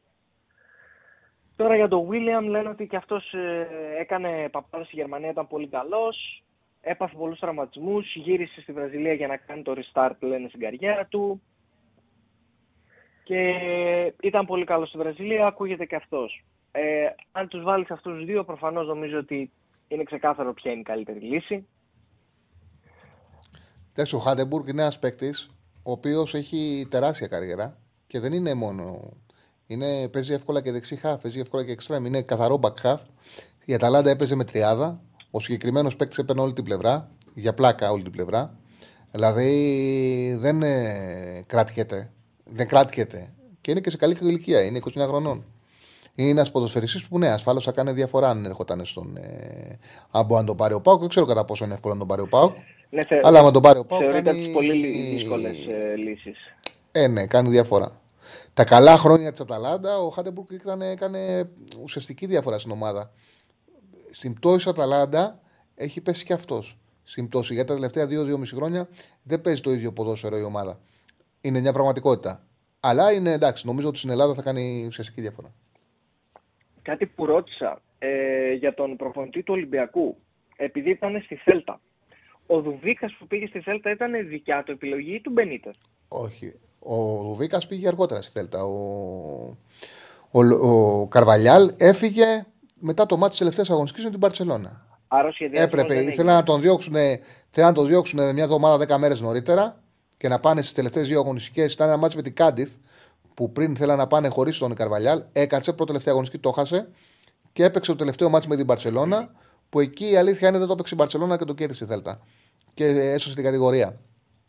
Ε, με το που τελείωσε το παιχνίδι έφυγε, δεν ε, συνέχισε μετά. Σε καλό κλίμα έφυγε. Ουσιαστικά δεν αποκλείεται κάποια σημεία να το ξαναδούμε τον Καρβαλιάλ στη Θέλτα γιατί, OK, okay, πήγε πάρα πολύ καλά στο, σε ένα διάστημα που κάνει ένα καλό ρεκόρ 5-4-1 μέχρι τον Απρίλιο. Μετά έσβησε η ομάδα στα χέρια του. Αλλά ο στόχος ήταν η σωτηρία και την ομάδα την έσωσε.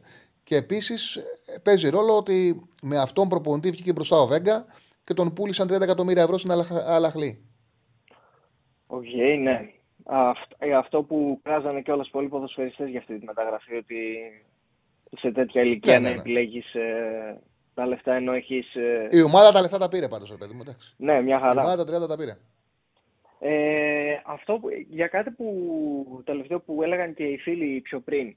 Εγώ έτσι όπως βλέπω το ποδόσφαιρο ε, θα έλεγα ότι οι ομάδες οι οποίες δεν είναι καθόλου σε μονάδες ε, δεν εξαρτώνται καθόλου από μονάδες και... Δώσε μου 10 δευτερόλεπτα. Ναι, ναι. Για ποιο λόγο είναι λάθος η σύγκριση Σιμάνσκι με ΙΤΕ. Είναι δύο ομάδες που παίζουν με δίδυμα Μασαχάφ και τέσσερις παίκτες ψηλά. Γιατί είναι λάθος; Εξαροχτάρια είναι και τα δύο. Είναι δύο ομάδες που παίζουν με δίδυμο και τέσσερις ψηλά. Ασφαλώς δεν βγαίνουν έτσι συγκρίσει για, το, για τους παίκτες, αλλά καταλαβαίνεις τη συμμετοχικότητα που έχει ο κάθε παίκτης στην ομάδα.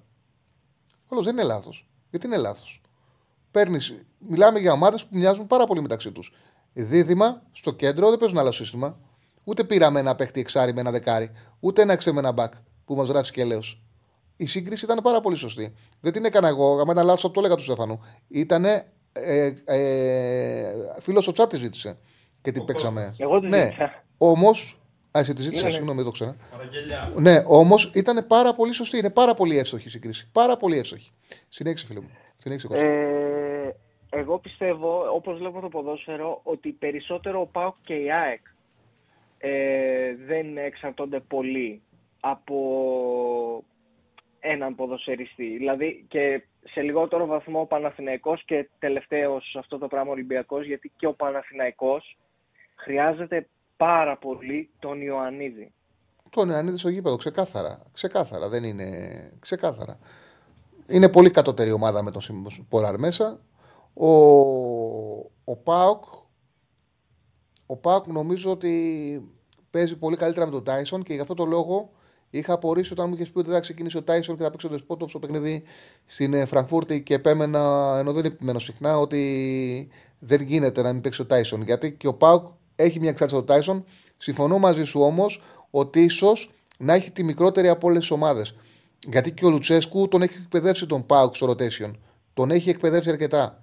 Νιώθω όμως ότι στη μεταφορά μπάλας, στην ταχύτητα που δίνει στην ανάπτυξη, σε αυτό το παιχνίδι 4 με 4, είναι σημαντικός ο Τάισον. Όμως είναι εύστοχο αυτό που λες ότι έχει τη μικρότερη επιρροή από τους υπόλοιπους.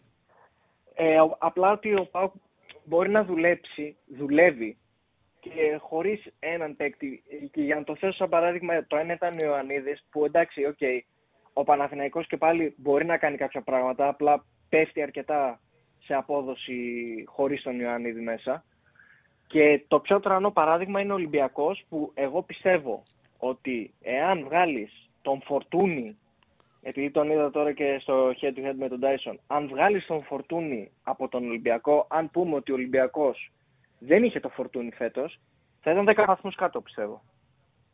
Δηλαδή είναι τρομερό το πόσο χρειάζεται ο Ολυμπιακός, το Φορτούνη, το πόσο χρειάζεται μονάδες να κάνουν τη διαφορά. Ναι, είναι πολύ εξαρτώμενος. Και επίσης, για αυτό που κάνα τώρα για μένα η αλλαγή προπονητή θα είναι μια τρύπα στο νερό. Γιατί και να έρθει ένας παίκτης ξαφνικά δεν θα κάνει το Ρέτσο τον Ντόι και το Πορόζο Νέστα, Μαλντίνη και Καναβάρο. Δεν, δηλαδή τα προβλήματα είναι στο ίδιο το ρόστερ για τον, ε, για τον Ολυμπιακό.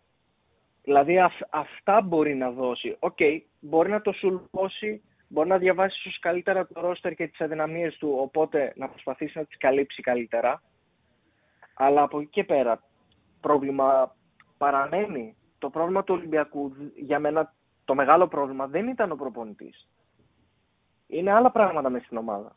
Δηλαδή, ο Ολυμπιακός δεν έχει ρόστερ για να χτυπήσει τους άλλους τρεις. Έτσι ναι, πιστεύω. Ναι, μωρέ, εντάξει. Απλά πάντα χρειάζεται και ένα ποδοσφαιρικό σχέδιο το οποίο να εξελίσσει την ομάδα. Ε, και ο προπονητής μπορεί να το βελτιώσει το Ρώσο. Δεν έχει δώσει. Δηλαδή, μπορεί να έχει το Σολμπάγκεν που δεν έχει δώσει τίποτα. Μπορεί με άλλο προπονητή να δώσει τίποτα. Ο... Τώρα παίχτε όπου δεν τους πιάνει το μάτι αυτή τη στιγμή. Ο Μπιέλ, για παράδειγμα. Ο Μπιέλ την Κοπενχάγη την έκανε πριν δύο χρόνια πρωταθλήτρια. Πριν ένα μισή χρόνο την έκανε πρωταθλήτρια. Στον Ολυμπιακό αυτή τη στιγμή είναι εκτός. Θέλω να πω ότι με έναν άλλο προπονητή, κάποιους παίκτες τώρα που δεν τους λογαριάζεις, μπορεί να αποδεικτούν μέγε... Ε, σοβαρά μεγέθη. Δηλαδή, πριν από λίγο καιρό, ο Ορτέγκα με τον ε, Ροντινέη στα δύο άκρα της άμυνας φαινόντουσαν ποδοσφαιριστές που κάνουν διαφορά και ότι είχε τα καλύτερα μπακ Ολυμπιακός. Με τον τρόπο που λειτουργούσε ο Μαρτίνεθ, βάζοντας ε, δημιουργούς μπροστά τους και αφήνοντάς τους σε μεγάλη πίεση, άρχισαν να φαίνονται ότι είναι πρόβλημα από όπλα. Δηλαδή, θέλω να πω ότι και ένας, με μια καλή δουλειά προπονητή, το Ρώσο σου κάνει να φαίνεται καλύτερο. Νιώθω ότι από ένα σημείο και μετά ο Μαρτίνεθ τον έφαγε ότι δεν είχε σωστό ποδοσφαιρικό πλάνο. Εμένα αυτή είναι η εντύπωση μου, ότι τακτικά δεν έχει καλό σχέδιο. Δεν είναι τόσο μεγάλη, παιδί μου, τόσο πιο υψηλή η ποιότητα του Πάου και του και της ΑΕ και του Παραναναϊκού από τον Ολυμπιακό. Δηλαδή δεν έχει ανταγωνιστεί ο Ολυμπιακός και τον Ολυμπιακό και την Μπαρσελόνα και τη Ρεάλ. OK. Okay. Ναι, είναι πλεονέκτημα το ότι δουλεύουν μεγαλύτερο χρόνο με προπονητές. Όμως φαίνεται ότι άνοιξε κάπως η ψαλίδα επειδή δούλεψε λάθος σχέδιο ο Μαρτίνεθ. Αυτή είναι η άποψή μου τουλάχιστον. Θα δούμε. Επειδή ο Καρβαλιάλ το έγραψε ένα φίλος εδώ πέρα, το λέει γύρω ε, και είδαμε πριν δείξατε και το ρεπερτουάρ του το οποίο είναι 45 ομάδες έχει γυρίσει όλο τον κόσμο. 22 ομάδες 25 χρόνια, ναι. Ε, έχει κάτσει πάνω. Αυτό ήθελα να ρωτήσω, έχει κάτσει πάνω από ένα χρόνο σε ομάδα; Θα σου πω ποια είναι η μεγαλύτερη του. Έχει κάτσει καταρχάς η πρόσφατη δουλειά του δύο χρόνια στην Μπράγκα. Θα σου πω τώρα. Λοιπόν, 99 με 2000, 4 μήνες. 5 Δεκεμβρίου 2000 με 30 Ιουνίου 2001, το οποίο σημαίνει 6 μήνες. 1η Ιουλίου 2001 με 9 Δεκεμβρίου 2002, 1,5 χρόνος οι ΣΟΕΣ. Μια σεζόν στη Σετούμπαλ. Ε, 1 Ιουλίου 2004 με 27 Οκτωβρίου 2005 το οποίο σημαίνει ε, μια μισή χρονιά συμπελενένσες. Είχε ξαναδουλέψει στην Μπράγκα για κάτι μήνες, το 6. Μπεϊραμάρ 10 Νοεμβρίου το 6, 9 το 7, 7, 8, 8, 8, 9. Ψάχνω να βρω ποιο είναι μεγαλύτερο τους θητεία, πλάκα πλάκα. Στην, ε, στη Sporting από 15 Νοεμβρίου το 9 μέχρι τέλος σεζόν. Μπεσίκτα 2 Αυγούστου το 11 2011 μέχρι 2 Απριλίου το 12 το οποίο σημαίνει ούτε μια σεζόν. Oh. Ισταμπούλ Μπασακεσχή 16 Μαΐου το 12 μέχρι 12 Νοεμβρίου το 12 το οποίο σημαίνει ούτε μια σεζόν. Α, Σέλφι Wednesday ήταν το περισσότερο του διάστημα. Από 1η Ιουλίου το 15 γιατί είχε κάτσε δύο σεζόν, έπαιξε δύο play-off ανόδου, δεν την ανέβασε την ομάδα και άλλο μισό χρόνο. Οπότε ναι, ε, η Celtic Wednesday το μεγαλύτερο του διάστημα, δύο μισή σεζόν. Δύο μισή σεζόν και δύο χρόνια στην Μπράγκα. Στην Μπράγκα. Οπότε, μήπως και ο Ολυμπιακός, γιατί δεν γίνεται να βλέπεις ένα τέτοιο βιογραφικό και να λες τον βρήκαμε. Μήπως και ο Ολυμπιακός τον φέρνει για να μπορέσει να μπαλώσει ό,τι μπορεί φέτος και το καλοκαίρι να πάει για έναν καλύτερο προπονητή. είναι ένα, μια πιθανότητα. Όμως ο ίδιος τεχνικός διευθυντής, ο Άλβες, είπε ότι είναι προσωπική του επιλογή και πρέπει να το πούμε αυτό. Οι τελευταίες δουλειές του Καρβαλιά στην Πορτογαλία ήταν επιτυχημένες. Δηλαδή, μια χρονιά ολόκληρη Σιρίο Άβε, όπου την ομάδα την έβγαλε πέμπτη θέση, η καλύτερη θέση στην ιστορία της. Δύο, χρόνια, δύο χρονιές συνεχόμενες στην Μπράγκα, τέταρτος τέταρτος και τη μία πήρε κύπελο με καλό ποδόσφαιρο όπως λένε όλοι. Οπότε επειδή είναι Πορτογάλος ο προπονητής και είχε τρεις συνεχόμενες δουλειές, τρεις συνεχόμενες χρονιές πετυχημένες και μετά πήγε στη Δέλτα που αυτό που μένει ότι την έσωσε την ομάδα, ο τεχνικός διευθυντής έκανε αυτή την επιλογή. Και ο ίδιος το είπε ότι ήταν προσωπική του επιλογή, οπότε δεν ξέρουμε. Έτσι και αλλιώς ο Καρβαλιάλ μέχρι το καλοκαίρι έχει έρθει και βλέπουμε. Θα δούμε. Αυτό. Λοιπόν, αυτά από μένα. Καλή συνέχεια, Τσάρλι. Κάντε όλοι like. Ευχαριστώ πάρα πολύ. Γεια σου, Πεχτάρα Στέφανε. Ευχαριστώ πάρα πολύ, Κώστα μου. Να είσαι καλά. Έδειξες πολύ, πολύ ωραία στατιστικά για τον ε, Φορτούνη. Η σύγκριση Φορτούνη Τάισον, να πω ότι συγκρίνεις, θα μα θε να δείχνει, συγκρίνεις. Έχω ένα site μπροστά μου με στατιστικές και κάνει και την αξιολόγηση των παιχτών με βάση στατιστικά του νούμερα. Καλύτερο παίχτη δίνει το Φορτούνη. Δεύτερο καλύτερο παίχτη το Τάισον. Τρίτο δεν το περίμενα. Αλλά δείχνει και τι χρονιά κάνει το Μουργκ. Μιλάμε για το πρωτάθλημα του Super League. Ακολουθεί ο Ροντινέη, ο Πινέδα ο... και ο Βίντα. Αυτούς δίνει καλύτερους παίκτες με βάση τη χρονιά που έχουν κάνει μέχρι τώρα στο πρώτο γύρο του Super League. Δηλαδή σύγκρινες τον πρώτο και τον δεύτερο καλύτερο παίκτη ε, στην ε, Super League. Και τώρα δείχνω την, προσφορά, την ουσιαστική προσφορά του Φορτούνη στον Ολυμπιακό φέτος. Έχει 9 σουτ στο τέρμα και τα 5 έχουν γίνει γκολ. Ναι, OK. Okay. Επίσης ο Φορτούνης έχει, είναι ο πρώτος σε γκολ και assist. Έχει 9 γκολ και assist δώσει στον Ολυμπιακό. Ακολουθεί ο Ανίδης με 8 και ο Μωρόν με 8. Ο Τάισον είναι ο πρώτος σε assist στο πρωτάθλημα με 6. Λοιπόν, σημαντική παίκτη για την ομάδα τους. 8 γκολ και assist έχει και ο Παλάσιος φέτος Super League. Και ο Παλάσιος έχει 8 γκολ και assist αθεστικά. Μάλιστα. Έχει 4 γκολ, 4 assist στο Παλάσιος. Γι' αυτό το λόγο ενώ δεν είναι ψηλά σε κάποια κατηγορία, σε αυτό το πολύ σημαντικό νούμερο γκολ και assist έχει 8. Και ο Παναναναϊκό δεν έπαιρνε πέρυσι τέτοια νούμερα το Παλάσιος σε γκολ και assist. Λοιπόν, έχουμε γραμμές; Α, πάμε στον κόσμο. Πάμε στον κόσμο. Καλησπέρα. Γεια σου, Τζάρλι μου.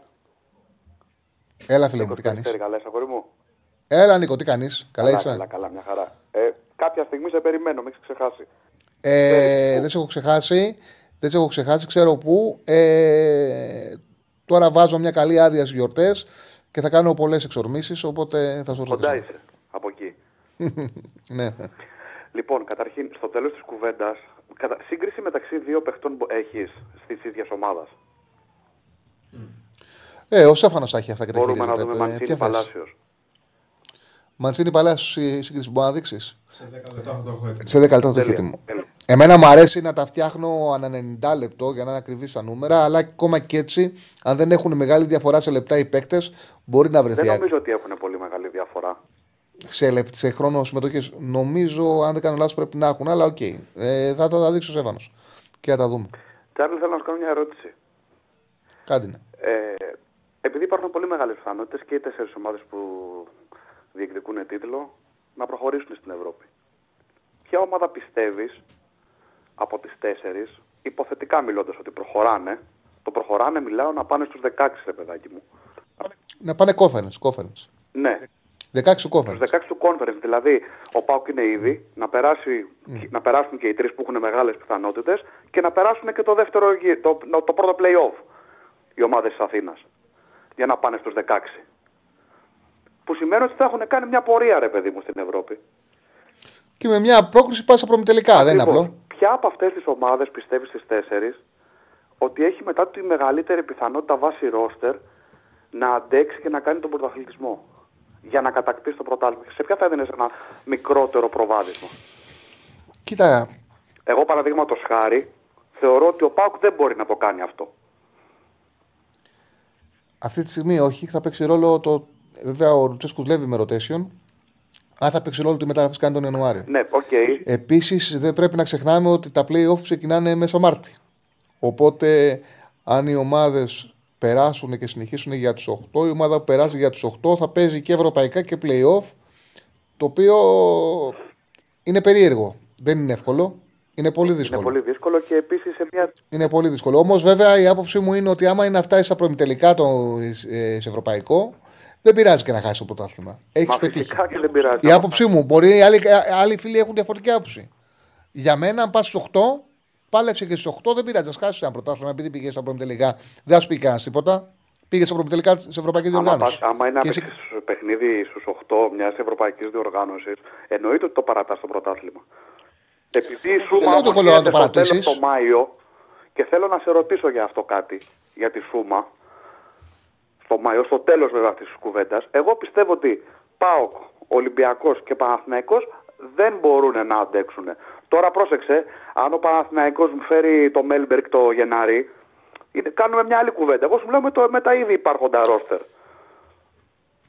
Κοίτα, εγώ νομίζω ότι αυτή τη στιγμή για τον Παναθηναϊκό και τον Ολυμπιακό, ξεκάθαρα, εγώ δεν βλέπω τον τρόπο να περάσουν σοβαρή νοκάουτ ομάδα σε, ε, σοβαρή ομάδα σε νοκάουτ γύρω. Δεν βλέπω τον τρόπο και αυτό φαίνεται από, για τον Παναθηναϊκό από το γεγονός ότι έχασε μέσα έξω από τη Ρεν και το είπα ειδικά μετά το μέσα παιχνίδι με τη Ρεν. Εντάξει, στους 32 που δεν δεν, παίζεις επιτρεπόταν. μέσα στους ίδιους ομάδες βέβαια.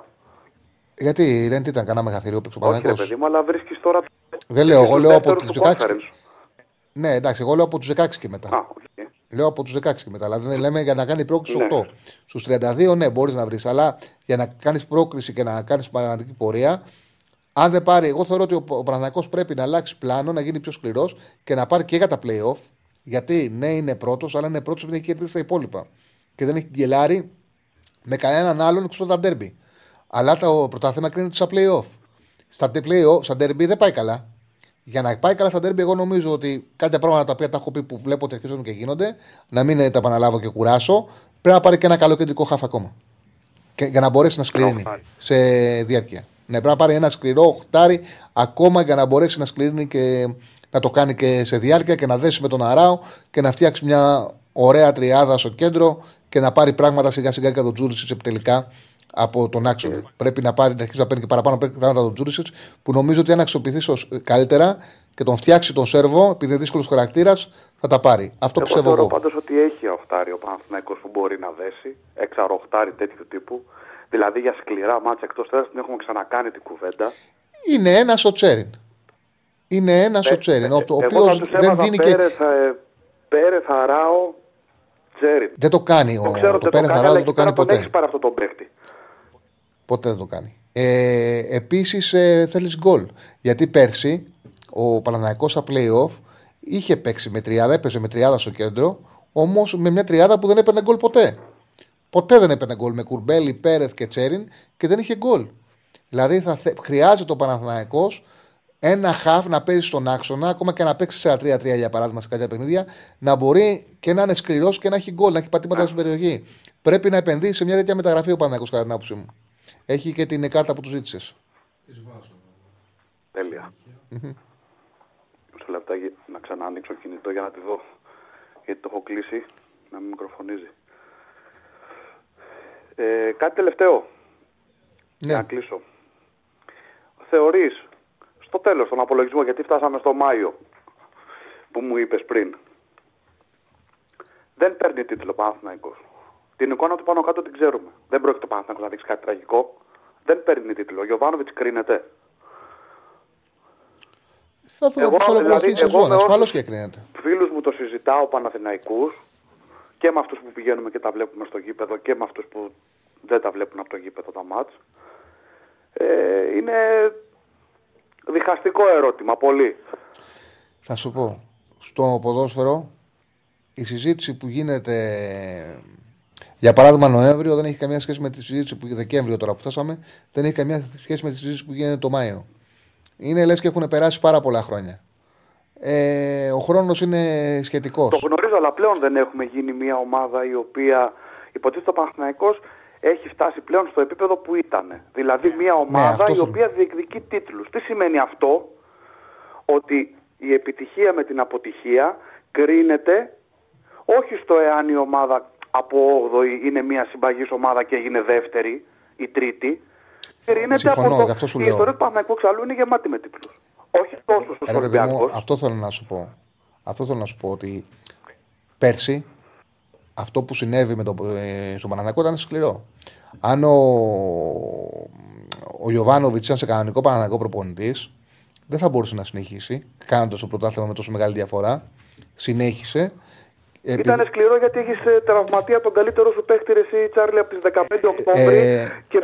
Κάνε μου μια χαρή, κάνε μου μια χαρή. Κάνε ένα διάλειμμα για 30 δευτερόλεπτα γιατί πρέπει να απαντήσω μια κλίση. Ναι. Χίλια συγγνώμη, κάνε μου μια διάλειμμα. Ένα Χίλια συγγνώμη, έπρεπε να ήταν σημαντικό να απαντήσω σε μια κλίση. Ε, ναι. Ήταν σκληρό συνέχισε. γιατί ο Παναθηναϊκός χάνει στις 15 Οκτώβρη με χιαστό τον καλύτερό του παίχτη. Υπάρχει ενδιάμεσα Μουντιάλ που σημαίνει ότι έχει άπλετο χρόνο Παναθηναϊκός από την 1η Νοέμβρη ουσιαστικά να ψάξει να βρει ένα παιχταρά να αντικαταστήσει τον Αϊτόρ, δεν τον παίρνει και παράλληλα η ΑΕΚ που είναι και πίσω στη βαθμολογία παίρνει και παίχτη εκεί. Έχει κλείσει το. Ποιο, ποιον είχε πάρει από τον Βόλο, τον παιχταρά; Τον ε, Που βάλει τον κόλ ε, στο τελικό και δεν μετά χτύπησε ο Ακριβώς. Που βάλει αυτή την κολάρα. Ακριβώς. Άρα δεν είναι ότι είναι και τόσο σκληρό. Α έπαιρνες τον παίχτη εκεί πέρα που είχες πέντε μήνες να βρεις παίχτη. Ναι, βέβαια. Να πάρεις τον παίχτη, να σου δώσει τα 6-7 παραπάνω γκολ που σου λείπανε στο τέλος. Συμφωνούμε σε αυτό, αλλά και σε αυτό έχει και ευθύνη. Σε αυτό έχει και ευθύνη και ο Γιωβάνοβιτ, γιατί και ο Γιωβάνοβιτ ήταν δύσκολος στο να κάνει μεταγραφές. Και είναι εύκολος να πει ναι, το Κλάιν Σκάιζερ, πάρ τον γιατί είναι ευθυνό. Πάρ τον Τρουγέ, σε αυτό μπορεί να συμφωνήσει. Για να πάρει ακριβό παίχτη, τον ξεψυρίζει και παρότι οι μεταγραφές πολλές που έχει κάνει δικές επιλογές δεν έχουν βγει. Τέλος πάντων, ας μην κάνουμε αυτή τη συζήτηση. Αυτό που θέλω να σου πω είναι το εξής: Ότι μόλις τελειώσει η σεζόν, ο Παναναναϊκό νομίζω ότι ήδη αρχίζει ο κόσμος και κρίνει πιο αυστηρά. Αυτό εκεί ήθελα να αν τελειώσει, αν τελειώσει η σεζόν και φέτος δεν πάρει ούτε πρωτάθλημα ούτε κύπελο, δεν προχωρήσει η ομάδα και στην Ευρώπη, θεωρώ ότι η πραγματικότητα που θα έχει δημιουργηθεί για τον Ιωβάνοβιτς θα είναι δύσκολη. Θα είναι πραγματικά δύσκολη. Όμως είμαστε πολύ μακριά από αυτό. Είμαστε πολύ μακριά από το, από το τι θα συμβεί. Πρέπει να δούμε και μετά θα τα συζητήσουμε τότε όταν έρθει η ώρα. Δηλαδή τώρα είναι μια βιασική συζήτηση. Είμαστε, απλά ήθελα να δω και τη δικιά σου την άποψη σε αυτό το κομμάτι. Γιατί όντως βλέπω και εγώ μια πιο αυστηροποίηση στην κρίση πλέον. Στην κρίση ενώ την τελική του προπονητή, των παιχτών. Γιατί έχει αλλάξει η στοχοθεσία. Εγώ, αν μπορούσα να τον υπογράψω mm-hmm. το για τρία χρόνια ακόμα, τον υπέγραφα. Α πούμε ειλικρινής. Δεν ξεχνάμε, είναι όμως άλλο το ένα, άλλο το άλλο. Και όλο αυτό έχει ξεκινήσει διότι έχει ένα ταβάνι συγκεκριμένο Παναθηναϊκός, όμως δεν παίζει αυτό το οποίο μπορεί να παίξει είτε από αλλαγές, από λάθος χειρισμούς δηλαδή στη διάρκεια του παιχνιδιού, είτε από το ξεκίνημα πιο πριν. Το ότι ο Παναθηναϊκός παραδείγματος χάρη έφτασε ε, τέλη Οκτώβρη για να καταλάβουμε ότι ο Αράου είναι βασικός, ότι ο Ανίδης είναι βασικός και δεν πρέπει να γίνεται ρωτέσο σε αυτούς τους παίχτες. Ότι ο Βαγιανίδης ακόμα είναι βασικός. Δηλαδή τα βλέπαμε και λέγαμε για ποιο λόγο παίζει ο Παναθηναϊκός ρε παιδί μου και χάνει κάποια αποτελέσματα με τους άλλους παίχτες; Για ποιο λόγο παίζει ο Παναθηναϊκός απλά... με την ΑΕΚ πάντα με τον Μπέρεφ που κλείνουν τον Μπέρεφ εκεί πέρα οι δαγκάνες και χάνει. Για ποιο λόγο ο Παναθηναϊκός δεν έχει κάνει ποτέ αλλαγή πριν το 70 και τις κάνει με τη Ρεν; Στο μοναδικό μάτι που δεν πρέπει να τις κάνεις. Και χάνεις. Συμφωνώ σε πολλά από όσα λες, σχεδόν σε όλα από όσα λες, όμως βλέπω ότι έστω και αργά τα περισσότερα τα κάνει, τα διορθώνει. Έχουμε δει πολλούς προπονητές που δεν τα καταλαβαίνουν ποτέ ή έχουν εγωισμό και ας τα βλέπουν δεν τα κάνουν και δεν τα αλλάζουν ποτέ. Τουλάχιστον ο Ιωβάνοβιτς ένα, δύο, τρία, τέσσερα πράγματα στην ώρα τους τα κάνει. Ναι, τα, κάνει. Θα δούμε, θα δούμε. Ωραία κουβέντα κάναμε. Σε ευχαριστώ πάρα πολύ. Τίποτα. Και θα τα πούμε και από κοντά σύντομα. Λοιπόν, έχουμε γραμμές; Έχουμε. έχουμε. Πάμε στο φίλο. Χαίρετε. Καλησπέρα, Τσάρλι. Καλησπέρα. Γιώργος από Αθήνα, Παναθυναϊκό και United. Γεια σου, Γιώργο. Θα ήθελα να μιλήσουμε λίγο για Premier League. Και αναφορικά με το σχόλιο που έκανες πριν ότι θεωρείς λίγο υπερεκτιμημένο τον Τεχέα που δεν με βρίσκει τόσο σύμφωνο. Ε... Πάντα το θεωρούσα. Τώρα, OK, okay, δεν είναι. Δεν, το, δεν μου άρεσε ποτέ πολύ σαν τερματοφύλακα. Μόνο. Το σέβομαι, το σέβομαι. Μου άρεσε, πολύ, μου άρεσε πολύ τη χρονιά που ήταν στην United. Εκείνη τη χρονιά. Μετά από εκεί πέρα είχε. Τη χρονιά που ήταν στην United. Την... Εννοείς που πήγαμε δεύτερη, αυτό που είπες πριν. Όχι, τη χρονιά με τον Μουρίνιο στη ναι, United ναι, ναι, ναι, ναι, που βγήκε η United δεύτερη. Ναι, ναι, ναι. Εκεί ήταν εντυπωσιακός. Τα άλλα χρόνια. Ξέρεις, τον έβλεπες. Πολλές φορές παραδίδεται εύκολα. Ναι. Δηλαδή δεν παραδίδεται. Κάνει το χέρι του έτσι και μένει εκεί. Ναι. Κοίτα, δυναμία του σίγουρα που μπορώ να καταλογίσω είναι τα πέναλτι. Όλοι θυμόμαστε εκτελέσεις πέναλτι είτε σε τελικούς ε, στο Europa, σε ποιο ήταν, δεν θυμάμαι, θα σε γελάσω, είτε σε χώρια πρωταθλήματα και κύπελα, δεν ανταποκρινόταν, όπως επίσης και το παιχνίδι με τα πόδια, που ήταν και ένας από τους λόγους θεωρώ που τον απομάκρυνε ο Τεχάκ. Εντάξει, για μένα λανθασμένα σίγουρα λόγω και του, της ιστορίας του στο, στο κλαμπ, γιατί να θυμίσω ότι είχε έρθει από το 2013 για να μπει στα, στα παπούτσια πούμε, του Βαντεσάρ. Δηλαδή, μιλάμε ότι ήρθε να αντικαταστήσει μεγάλο όνομα για το σύλλογο. Και ουσιαστικά για μένα έκανε πολύ μεγάλη δουλειά. Δηλαδή, αν πούμε ότι κάνουν πρωταθλητισμό δύο ομάδες στην Premier League, η Liverpool και η City, από το 17-18 μέχρι και σήμερα. Με συγχωρείς ένα λεπτό.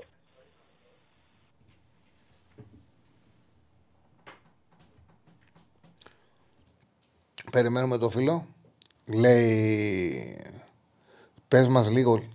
Ναι, ναι. Ωραία. Λοιπόν, που κάνουν πρωταθλητισμό εννοώ η Liverpool με τη City εδώ και 6-7 χρόνια. Ε, ο μόνος ε, goalkeeper πλήν του Έντερσον και του Άλισον που κατάφερε να πάρει μάλιστα δύο φορές το χρυσό γάντι ήταν ο Ντεχέα. Το 17-18 της σεζόν που έλεγες και την περσινή. Ε, που για μένα κιόλας το βραβείο αυτό είναι αποτέλεσμα όχι μόνο του τερματοφύλακα κάθε αυτού, της πεντάδα συνολικά πίσω. Δηλαδή ε, παίζουν ρόλο και τα back πάρα πολύ και τα center back. Και είναι μια ομάδα που πονάει σε αυτές τις θέσεις United διαχρονικά. Οπότε το ότι κατάφερε να πάρει και αυτές τα δύο τρόπαια, εγώ το θεωρώ και τον βάζω εισάξιο μην πω και πάνω από αυτούς. Στα δικά μου μάτια. Τώρα πάντα. Αλλά σίγουρα εντάξει ότι τον θεωρώ στη, στο ίδιο επίπεδο με τους άλλους δύο. Τώρα όταν είχα, είχαν οι άλλε Μα... με Βαντάικ και ξέρω Δίας δεν, είναι, δεν είναι τυχαίο που δεν βρήκε δουλειά το καλοκαίρι. Δεν είναι τυχαίο που δεν τον πήρε κανένας. Ε, νομίζω ότι τα τελευταία χρόνια ήταν πολύ πεσμένος. Και ψυχολογικά ήταν πεσμένος. Και τον έλεπε και στη φυσιονομία του. Και επίσης αυτό που είχε ο Τεχεία είναι ότι δεν ε, έδινε ψυχολογία στην άμυνά του. Τον έβλεπε σκυθροπό, τέτοιο. Δεν, δεν ξέρω. Εγώ δεν, δεν, δεν μου άρεσε. Ναι. Θα μου πεις πήρε χειρότερο. Okay. Δεν θα πω πήρε χειρότερο. Θα πω ότι είχε άλλα χαρίσματα ο Νάνα τον τον προσλάβανε. Τώρα δεν έχει δείξει καθένα, κανένα δείγμα γραφής. Ναι, κάνει κακή σεζόν. Μπράβο, ναι, ναι, κάνει ναι. κακή σεζόν. Που, ναι, πάντως, που πάντως, για να δικαιολογήσω και τον Νάνα και τον Τεχέα και ξανά, επειδή εγώ επιμένω σε αυτό, τώρα δεν ξέρω αν συμφωνείς. Ξαναλέω, η δουλειά ενός τερματοφύλακα φαίνεται και πάρα πολύ και από, το, από την αμυντική λειτουργία της ομάδας. Και mm. μιλάμε για μια ομάδα η οποία ε, από την αρχή της σεζόν μέχρι και σήμερα έχουν περάσει τραυματίες μόνο για την άμυνα. Ο Μπισάκα, ο Βαράν, ο Μαρτίνες, ο Μαγκουάερο, ο Ρεγκιγιόν, ο Μαλάσια. Τώρα σου λέω μόνο η αμυντική, έτσι. Δηλαδή, σταθερότητα δεν είχε πίσω μια τετράδα να πει ο, ο Τεχάκα ότι παίζει πέντε μάτς σερή με μια τετράδα και έχουμε και τον Ονάνα για να δούμε λίγο πώς θα, πώς θα τρέξει.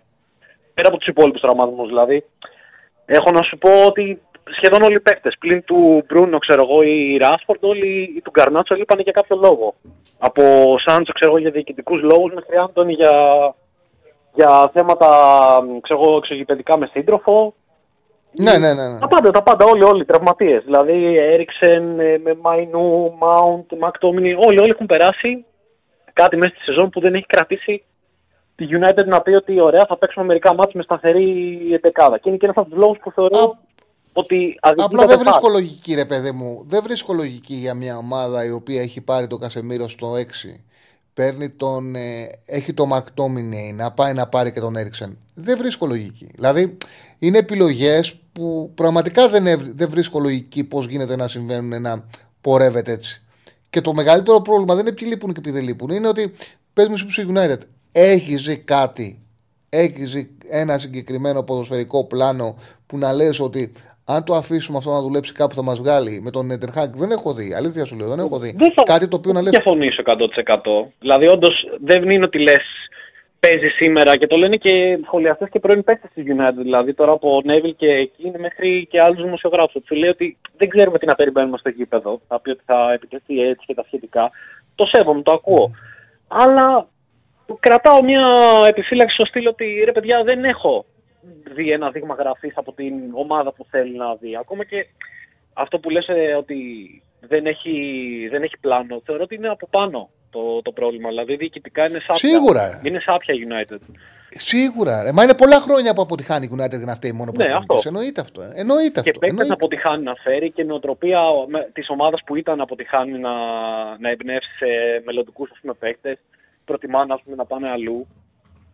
Και προπονητές που είχαν πλάνο και όραμα τώρα, ας πούμε, πώς ήταν οι φίλοι του Ολυμπιακού που λένε εδώ πέρα για, για τους προπονητές τους, ας πούμε, όταν είχε φέρει Τεχάγκ στα United, ε, συγγνώμη, Τεχάγκ λέω, το Ράγνικ, ε, και έλεγες ας πούμε, ότι θα είναι περισσότερο τεχνικού διευθυντή ο ρόλος του και μετά μπήκε σαν προπονητής και τα σχετικά. Ο άνθρωπος αυτός είχε προτείνει από Χούλιαν Άλβαρες και Χάλαντ μέχρι Γκβάρντιολ. Και οι τρεις αυτοί έχουν καταλήξει Ναι. στη City. Δηλαδή Ναι, ναι, ναι. Και ανθρώπους που είχαν πλάνο δεν νομίζω ότι ευδοκίμησαν σε αυτό το, σε αυτό το κλαμπ και δεν ξέρω και πώς θα διορθωθεί αυτό. Δεν νομίζω, δηλαδή σύντομα. Μα τον ε, Ράγκινγκ το πήρε για τεχνικό διευθυντή, τον έκανε προπονητή Ναι. και τεχνικό διευθυντή που δεν τον ε, αξιοποίησε ποτέ. Γκρίνια πάντα σε αποδητήρια, δηλαδή είναι ανέκαθεν, είναι και το αγαπημένο παιδί των Media United. Δηλαδή, την ίδια στιγμή που μιλάμε τώρα, θεωρώ η Chelsea είναι σε χειρότερη μοίρα από την άποψη ότι έχει ένα ρόστερ πολύ περισσότερων εκατομμυρίων, δισεκατομμυρίου ξέρω εγώ. Ο Ποκετίνο ξέρω εγώ πρέπει να πηγαίνει, λες και είναι σε στρατόπεδο μέσα στο προπονητικό κέντρο, να τους κάνει στοιχηθείτε για να δει ποιος παίζει και να θυμηθεί τα ονόματα όλων. Ωστόσο με τη United τραβάει το, το κλικ, οπότε θεωρώ ότι είναι και πιο εύκολο να τη σχολιάσει. Παίζει κάτι όμως η Chelsea, ρε γαμώτο. Παίζει κάτι η Chelsea. Δηλαδή προσπαθεί, τη λέψη είναι γρήγορη, είναι σε παιχνίδια χώρου αποτελεσματική. Έπαιξε τη City και την πήγε στο 4-4. Η United δεν μπορεί να το κάνει αυτό. Δεν μπορεί να παίξει συνεχόμενα ντέρμπι και να ανταπεξέλθει. Θα μου πεις έφαγε τη του Newcastle. OK. Αλλά δείχνει κάποια πράγματα. Δηλαδή από τη United δεν έχω κάπου να πατήσω και να πω ότι αν γίνει αυτό θα βελτιωθεί. Δηλαδή τώρα εγώ περιμένω με ενδιαφέρον να γυρίσει ο Ενκουλού. Δηλαδή πιστεύω Ενκουκού. Ναι. Πιστεύω ότι με τη ταχύτητά του σε αυτό το ποδόσφαιρο θα Αυτό, τους συμφωνώ με το άλλο. βοηθήσει Ναι. πολύ. Απλά σκέψου αυτό που είπες τώρα Ναι. όμως. Ότι περιμένεις να επιστρέψεις ένα κουκού, έχει ένα Λάβια, έχει έναν Καϊσέδο, έχει έναν Έντζο Φερνάντες. Δηλαδή, μιλάμε για μεταγραφή. Ναι, ναι, ναι. Τώρα αφρόκρεμα που έχει πάρει θεωρητικά στα, στα πλάνα του να έχει. Δεν έχει τώρα έναν Έριξεν που ο άνθρωπος είναι φιλότιμος, μέχρι εκεί όμως. Αυτό θέλω να πω. Ε, Περιμένεις Ναι, να ναι, ναι. επιστρέψει ένας παιχταράς, ενώ σε μένα περιμένει να οκ. επιστρέψει κάποιος να πω ότι είναι για ρολίστα. Και να μην μπει πάλι Ναι. παιδί από ακαδημία, όπως είναι ο Μαϊνού για παράδειγμα. Γι' αυτό. Αλλά εγώ πιστεύω. Τι να σου Δηλαδή είμαι από τους λίγους που θεωρούν ότι ο Ολλανδός έχει να δώσει πράγματα στη, στη United. Τα στατιστικά τουλάχιστον τώρα μέχρι πριν δύο εβδομάδες που ήταν τα πρώτα τους 50 ματς στη Premier League έλεγαν ότι είχε καλύτερη συγκομιδή από Κλόπ και Αρτέτα στο αντίστοιχο πρώτο διάστημα των 50 μάτς. Μόνο ο Πέπ τον πέρναγε. Είχε καλό ποσοστό νικών, υψηλότερο από άλλους προπονητές της United. Βέβαια, δυστυχώς ευτυχώς είχαν μεγαλύτερο δείγμα γραφής. Δηλαδή, τώρα το συνέκρινα με το Σεράλεξ. Αλλά ο Σεράλεξ έχει παίξει τα δεκαπλάσια μάτ. Δεν είναι στατιστικά σημαντικό το, το δείγμα του Τενχάγκ. Ωστόσο, έδειχνε ρε παιδάκι μου ότι ξέρεις τι. Παρόλο που την κράζει τη United, έχει κάποιο καλό, κάποιο καλό δείγμα τουλάχιστον να σου πει ότι θα παρουσιάσει. Δεν ξέρω. Αυτά. Ωραία συζήτηση κάναμε, φίλε. Θα δούμε. Είναι και ενδιαφέρον το μάτσο σημερινό. Σε ευχαριστώ πάρα πολύ. Να είσαι καλά, Τσάρ. Καλή συνέχεια. Γεια, γεια. Να είσαι καλά, φίλε μου, να είσαι καλά. Έχουμε άλλον; Οπότε έχουμε ένα τεταρτάκι να συζητήσουμε λίγο τα μηνύματα και να πούμε και την αγωνιστική για την ε, της Premier League τη σημερινή που έχει πάρα πολύ ενδιαφέρον και έχει και ζουμί και συχηματικό. Θα ανοίξουμε την Πέτρια 65 όπως κάνουμε πάντα. Ε, Ένας φίλος θυμήθηκε γιατί έβαλε τον Άσμπερκ ο Λουτσέσκο. Εντάξει, από τότε έχουν περάσει πάρα πολλά παιχνίδια. Αποδείχτηκε λαθασμένη επιλογή συγκεκριμένη με την ΑΕΚ που βάλει τον Άσμπερκ. Όμως το κάλυψε, το διόρθωσε, το μάζεψε, πήρε θετικά αποτελέσματα. Δηλαδή, ναι, είναι- δεν είναι μακριά ημερολογιακά, αλλά ποδοσφαιρικά είναι λες και μιλάς για άλλον κύκλο. είναι άλλος κύκλος ο συγκεκριμένος με τον Άσμπερκ. Έχουμε πάει σε καινούριο κύκλο που ο Λουτσέσκου την έχει μαζέψει την ομάδα, τα έχει διορθώσει τα, τα κακό κείμενα, έχει βάλει 4 γκολ στον Ολυμπιακό, έχει ε, πάρει την πρώτη θέση στο conference, έχει βάλει την ομάδα ε, σε απόσταση βολής από την ε, πρώτη θέση. Λοιπόν, για το Ράγια θέσουν μηνύματα. Για σύγκριση Ράγια Ράμσδεϊλ. Έκανε λάθος ο Ελάθη ο Ράγια με την ε, Λούτον. Πήγε να στοιχήσει την νίκη στην Arsenal. Στήχησε το δελτίο μας με το σχετικό handicap 1,5 Arsenal. Να πω την αλήθεια, με το που έγινε το 3-2, το βομβάρισε το διπλό της Arsenal. Και ισοφάρισε ο Χάλαντ και μετά στο τελευταία φάση το έβαλε ο, ο Ράις. Ε, και πήρε την νίκη η Arsenal, πολύ σημαντική νίκη. Τώρα έχει μάτσει η Βοβίλα Πάρκ και παραμένει πρώτη. Πάμε να δούμε την αγωνιστική στην Πρέμιερ. Λοιπόν, παιχνίδι με παιχνίδι. Γιατί έχει σήμερα 3-4, έχει 6 μάτς. Σε κάποια βγαίνουν σημεία, σε κάποια δεν βγαίνουν σημεία. Εγώ θα σας πω τις επιλογές μου και από εκεί πέρα και το τι και ποια είναι και η τριάδα μου. Τι θα έπαιζα. Crystal Palace, Bournemouth. Εδώ πέρα εντάξει τώρα είναι δύσκολο μάτς. Δεν είναι και εύκολο να βγει άξιο ο Crystal Palace ε, Bournemouth. Η Crystal Palace κάνει φέτος μια προβληματική χρονιά. Δεν θυμίζει σε τίποτα την ε, ομάδα που κάνει τις εκπλήξεις, που όταν προηγούταν δεν είχαν εύκολα, που έπαιρνε αποτελέσματα από μεγάλους. Είναι μια προβληματική χρονιά. Όμως, όπως συνηθίζει, η Crystal Palace δεν πρόκειται να κινδυνεύσει. Δεν, ναι, αυτό το, το κοινό στοιχείο θα μείνει και φέτος. Υπάρχουν πάρα πολλοί κατωτεροί τη, πολύ κατωτεροί τη και θα σωθεί εύκολα. Η Bournemouth ανέπνευσε λίγο. Φαίνεται ότι είναι κατώτερες η Λούτων, η Sheffield United σίγουρα, πιθανότατα και η Burnley. Πιθανότατα και η Burnley. Εγώ νομίζω ότι αυτές οι τρεις που ανέβηκαν φέτος είναι κατώτερες στον ανταγωνισμό και η Bournemouth θα σωθεί. Νομίζω όμως ο Crystal Palace θα σωθεί πιο εύκολα από την Bournemouth. Αν επέλεγα σημείο από το συγκεκριμένο, δεν είναι σημαντικές μου επιλογές. Αν όμως μου λέει κάποιος παίξει όλα τα μάτ, θα πήγαινα στον Άσο στο 2-15. Του ξαναλέω, δεν είναι στο παρολί μου, αλλά αν συλλογική πρέπει να παίξω όλα τα παιχνίδια, θα πήγαινα στον Άσο στο 2-15 ή 5-65. Τώρα, στο Brighton Bradford. Η Brighton είναι. Δείχνει και την βαθμολογία. Δείξε τη βαθμολογία όπως την έχουμε μετά X difference, έτσι ωραία που τη δείξαμε για ποιον δεν τα έχει δει. Ε, Στέφανε, η Brighton είναι στην 8η θέση με 22 πόντους. Βάσει 6 points θα πρέπει να έχει 20,36. Η Bradford είναι στην 11η με 19 πόντους. Βάσει 6 points θα πρέπει να είναι πιο ψηλά η Bradford. Με 24,06 βαθμολογία των 6 points έχει 1, 2, 3, 4, 5, 6, 7η την Bradford, 8η, 9η, 10η την Brighton. Μάλιστα. Μάλιστα. Νομίζω ότι δύσκολα αυτές οι δύο ομάδες θα παίξουν μεταξύ τους και να μην έχουμε γκολ και από τους δύο. Είναι δύσκολο. Δηλαδή, νομίζω ότι το γκολ γκολ έχει πάρα πολύ ενδιαφέρον στο συγκεκριμένο παιχνίδι. Ε, απουσίες έχουν και οι δύο. Εστουπινιάν λείπει για την ε, Brighton, ο Φαρτί λείπει, ο Λάμπτεϊ, ο Γουέλμπεκ εδώ καιρό, ο Μαρτς συνεχίζει να λείπει, ο Βέμπστερ λείπει, έχουν, ο Ντανκ είναι τιμωρημένος, ο Νταχούντ είναι τιμωρημένος, ο μπακ ο Άνρι της Μπρέντφορντ είναι τραυματίας, ο Κόλλινς είναι τραυματίας, ο Νόργκαρντ είναι τιμωρημένος, ο Τόνεϊ αρχές του έτους, άμα θυμάμαι καλά, επιστρέφει. Ο Γένσεν είναι αμφίβολος. Λογικά δεν προλαβαίνουν το αυτό το παιχνίδι. Όχι, το δίνουν ότι μπορεί να προλάβει σήμερα ο Γένσεν. Θα είναι σημαντική επιστροφή αν προλάβει. Αμφίβολος είναι, αλλά πώ ότι μπορεί και να προλάβει. Γκολ γκολ το Brighton Bradford. Πόσο δίνει το αμφίσκορο στο 1,61. Νομίζω ότι δύσκολο να μην έρθει γκολ γκολ το συγκεκριμένο παιχνίδι. Sheffield United Liverpool Εντάξει, αυτές οι ομάδες στην ε, United, η Selfie είναι η ομάδα που, που άμα μείνει πίσω στο σκορ ταπεινώνεται εύκολα. Δηλαδή πολύ εύκολα μπορεί να την κερδίσεις με διαφορά. Η Liverpool είναι στο, από την κορυφή στο μείον 5, ε, να κερδίσει να πάει στο μείον 2.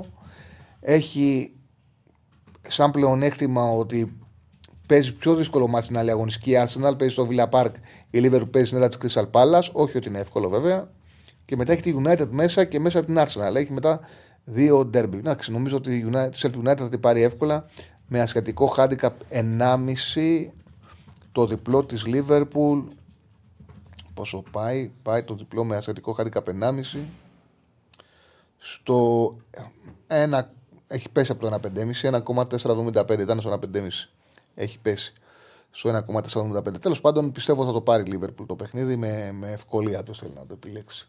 Τώρα, Φούλαμ Νότιχαμ.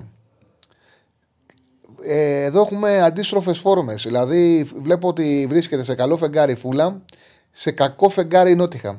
Η Φούλαμ στα τελευταία της παιχνίδι διαδείχνει σοβαρή βελτίωση. Δηλαδή, από τη Liverpool που είχε 4-3, έβαλε πολύ δύσκολα γκολ η Liverpool για να της πάρει το μάτσο. Πολύ δύσκολα, πολύ δύσκολα γκολ. Δεν ήταν απλό και είχε κερδίσει 3-2 τη Wolves στο προηγούμενο τους έδρας παιχνίδι. Αρχίζει ο William να δείχνει, ε, ο William να δείχνει την περσινή του εικόνα, αυτή που έκανε, είχε πέρσι Φούλαμ ε, στη Φούλαμ και έκανε πολύ καλή χρονιά. Έχει σοβαρή βελτίωση. Αντίθετα, η Νότιχαμ είναι σε ένα πολύ κακό φεγγάρι. Έχασε το από την Everton χωρίς φάσεις 0-1. Έχασε 2-3-1 στην Brighton που η Brighton ήταν γεμάτη απουσίες. Σε ένα πολύ κακό σερί της West Ham, της έσπασε σερί που της γύρισε η West Ham δίκαια το παιχνίδι 3-2. Νομίζω ότι είναι πιο κοντά η νίκη να κερδίσει το ματς η Φούλαμ και είναι και στις επιλογές μου. Θεωρώ ότι το πάρει το ματς στο 2-0-5 ο άσος της Φούλαμ με την Νότιγχαμ. Άστον Villa City στο παιχνίδι της αγωνιστικής.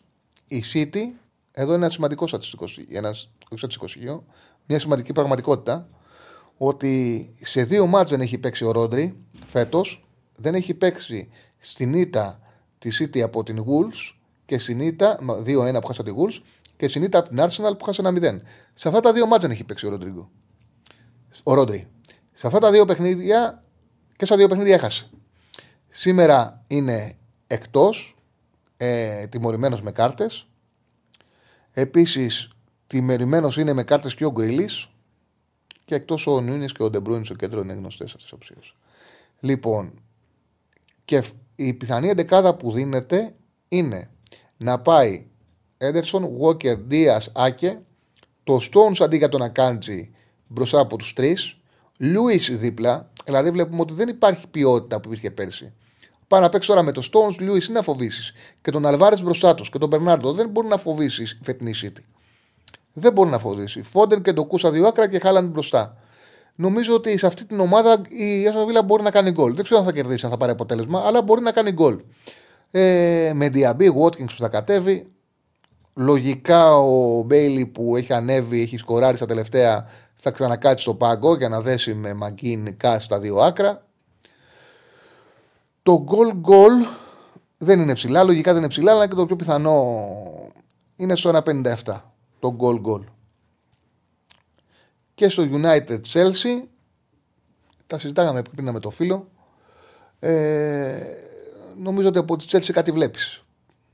Από τη United δεν βλέπεις κάτι. Ναι, και οι δύο ομάδες είναι οι απογοητεύσεις της ε, σεζόν και οι δύο πάνε πολύ χειρότερα από ό,τι θέλουν οι οπαδοί τους.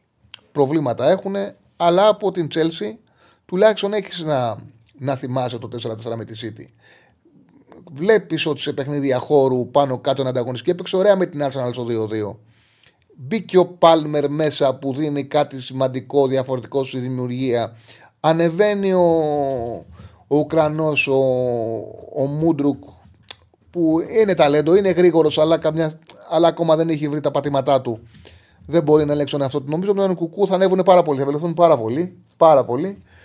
Ε, και με βάση και τις κάρτες που δείξαμε, η Chelsea με βάση τα X points θα έπρεπε να είναι στην ε, πέμπτη θέση της ε, Premier League ε, αδικείται από την βαθμολογία. Θα μπορούσε να έχει πολύ καλύτερη συγκομιδή και βρίσκεται στην δέκατη. Αντίθετα, η United είναι η ομάδα που έχει ευνοηθεί περισσότερο από τα αποτελέσματα με βάση τα 6 goals.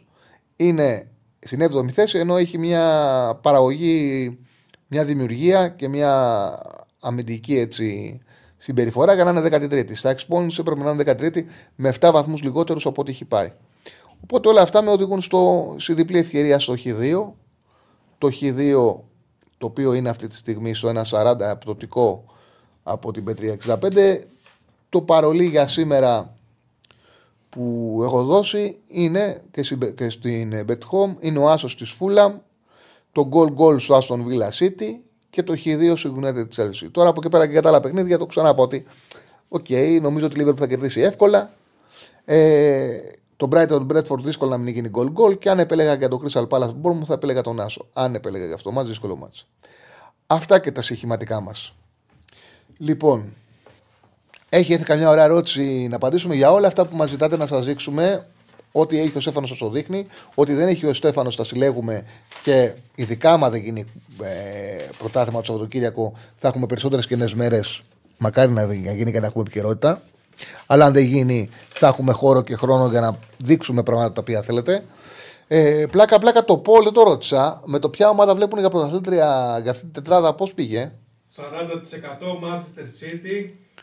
Βλέπουν ακόμα City, έτσι. Παρότι η εικόνα της δεν είναι καλή, λογικό είναι ο κόσμος να υπολογίζει σαν τέτοιο. Πάντως είναι συνθήκε για να το χάσει. Βέβαια, δεν νομίζω ότι ποτέ θα είχαμε τόσο μικρό ποσοστό για City.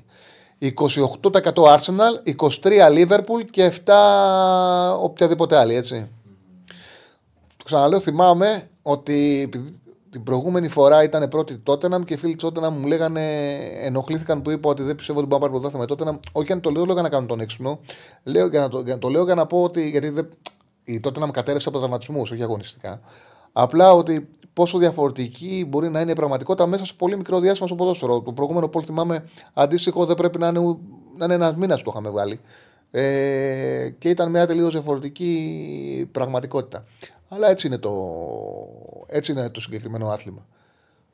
Δεν έχει, είναι, λέμε, μου λες, περνάει λίγος καιρός και υπάρχει μια πραγματικότητα που σε σχέση με αυτή που υπήρχε πριν από μικρό χρονικό διάστημα είναι τελείως διαφορετική. Μοιάζει λες και έχουν περάσει ε, χρόνια. Ε, πολύ ωραίος παίκτης ο Πόρο, πράγματι. Ωραίος παίκτης ο, ο Πόρο. Ε, ποτέ δεν έχει πάρει μια ομάδα 4 στην Premier League για τη City και δεν ξέρω τώρα αν το κάνει κάποιο θα το κάνει, θα το κάνει η City. Αν το κάνει κάποιο θα το κάνει η City. Όμως νομίζω ότι υπάρχουν προϋποθέσεις να το χάσει. Δεν ξέρω πόσο μπορεί να τους αλλάξει ο Ντεμπρούιν. Δεν είναι. Όταν επιστρέψει ο Ντεμπρούιν, σε τι κατάσταση είναι, είναι ένας παίκτης που μπορεί να αλλάξει την ομάδα. Να την κάνει τελείως πολύ πιο δημιουργική, πολύ πιο ποιοτική. Αυτά και για σήμερα. Είχαμε κόσμο για μια μέρα που δεν ήξερε ο κόσμος ότι έχουμε, πολλοί κόσμος ότι έχουμε αλλάξει την ώρα μας. Είχαμε πολύ μεγάλη συμμετοχή και σας ευχαριστώ. Βγάλαμε πολύ ωραίο κόσμο, μιλήσαμε πολύ ωραία, κάναμε ωραίες συζητήσεις, δείξαμε πράγματα με βοήθεια και του Στέφανου. Λοιπόν, σας ευχαριστώ πάρα πολύ. Αύριο, ούτε αύριο θα είμαστε στην ώρα μας, θα είμαστε όμως μόνο μία ώρα νωρίτερα, θα είμαστε 4 με 6. Καλή συνέχεια, ακολουθεί ο Ραγκάτσης στις 7 η ώρα κανονικά, ε. Ναι, Στις 7 η ώρα δεν έχουμε κάτι άλλο, ο Ραγκάτσης 7. Καλή συνέχεια.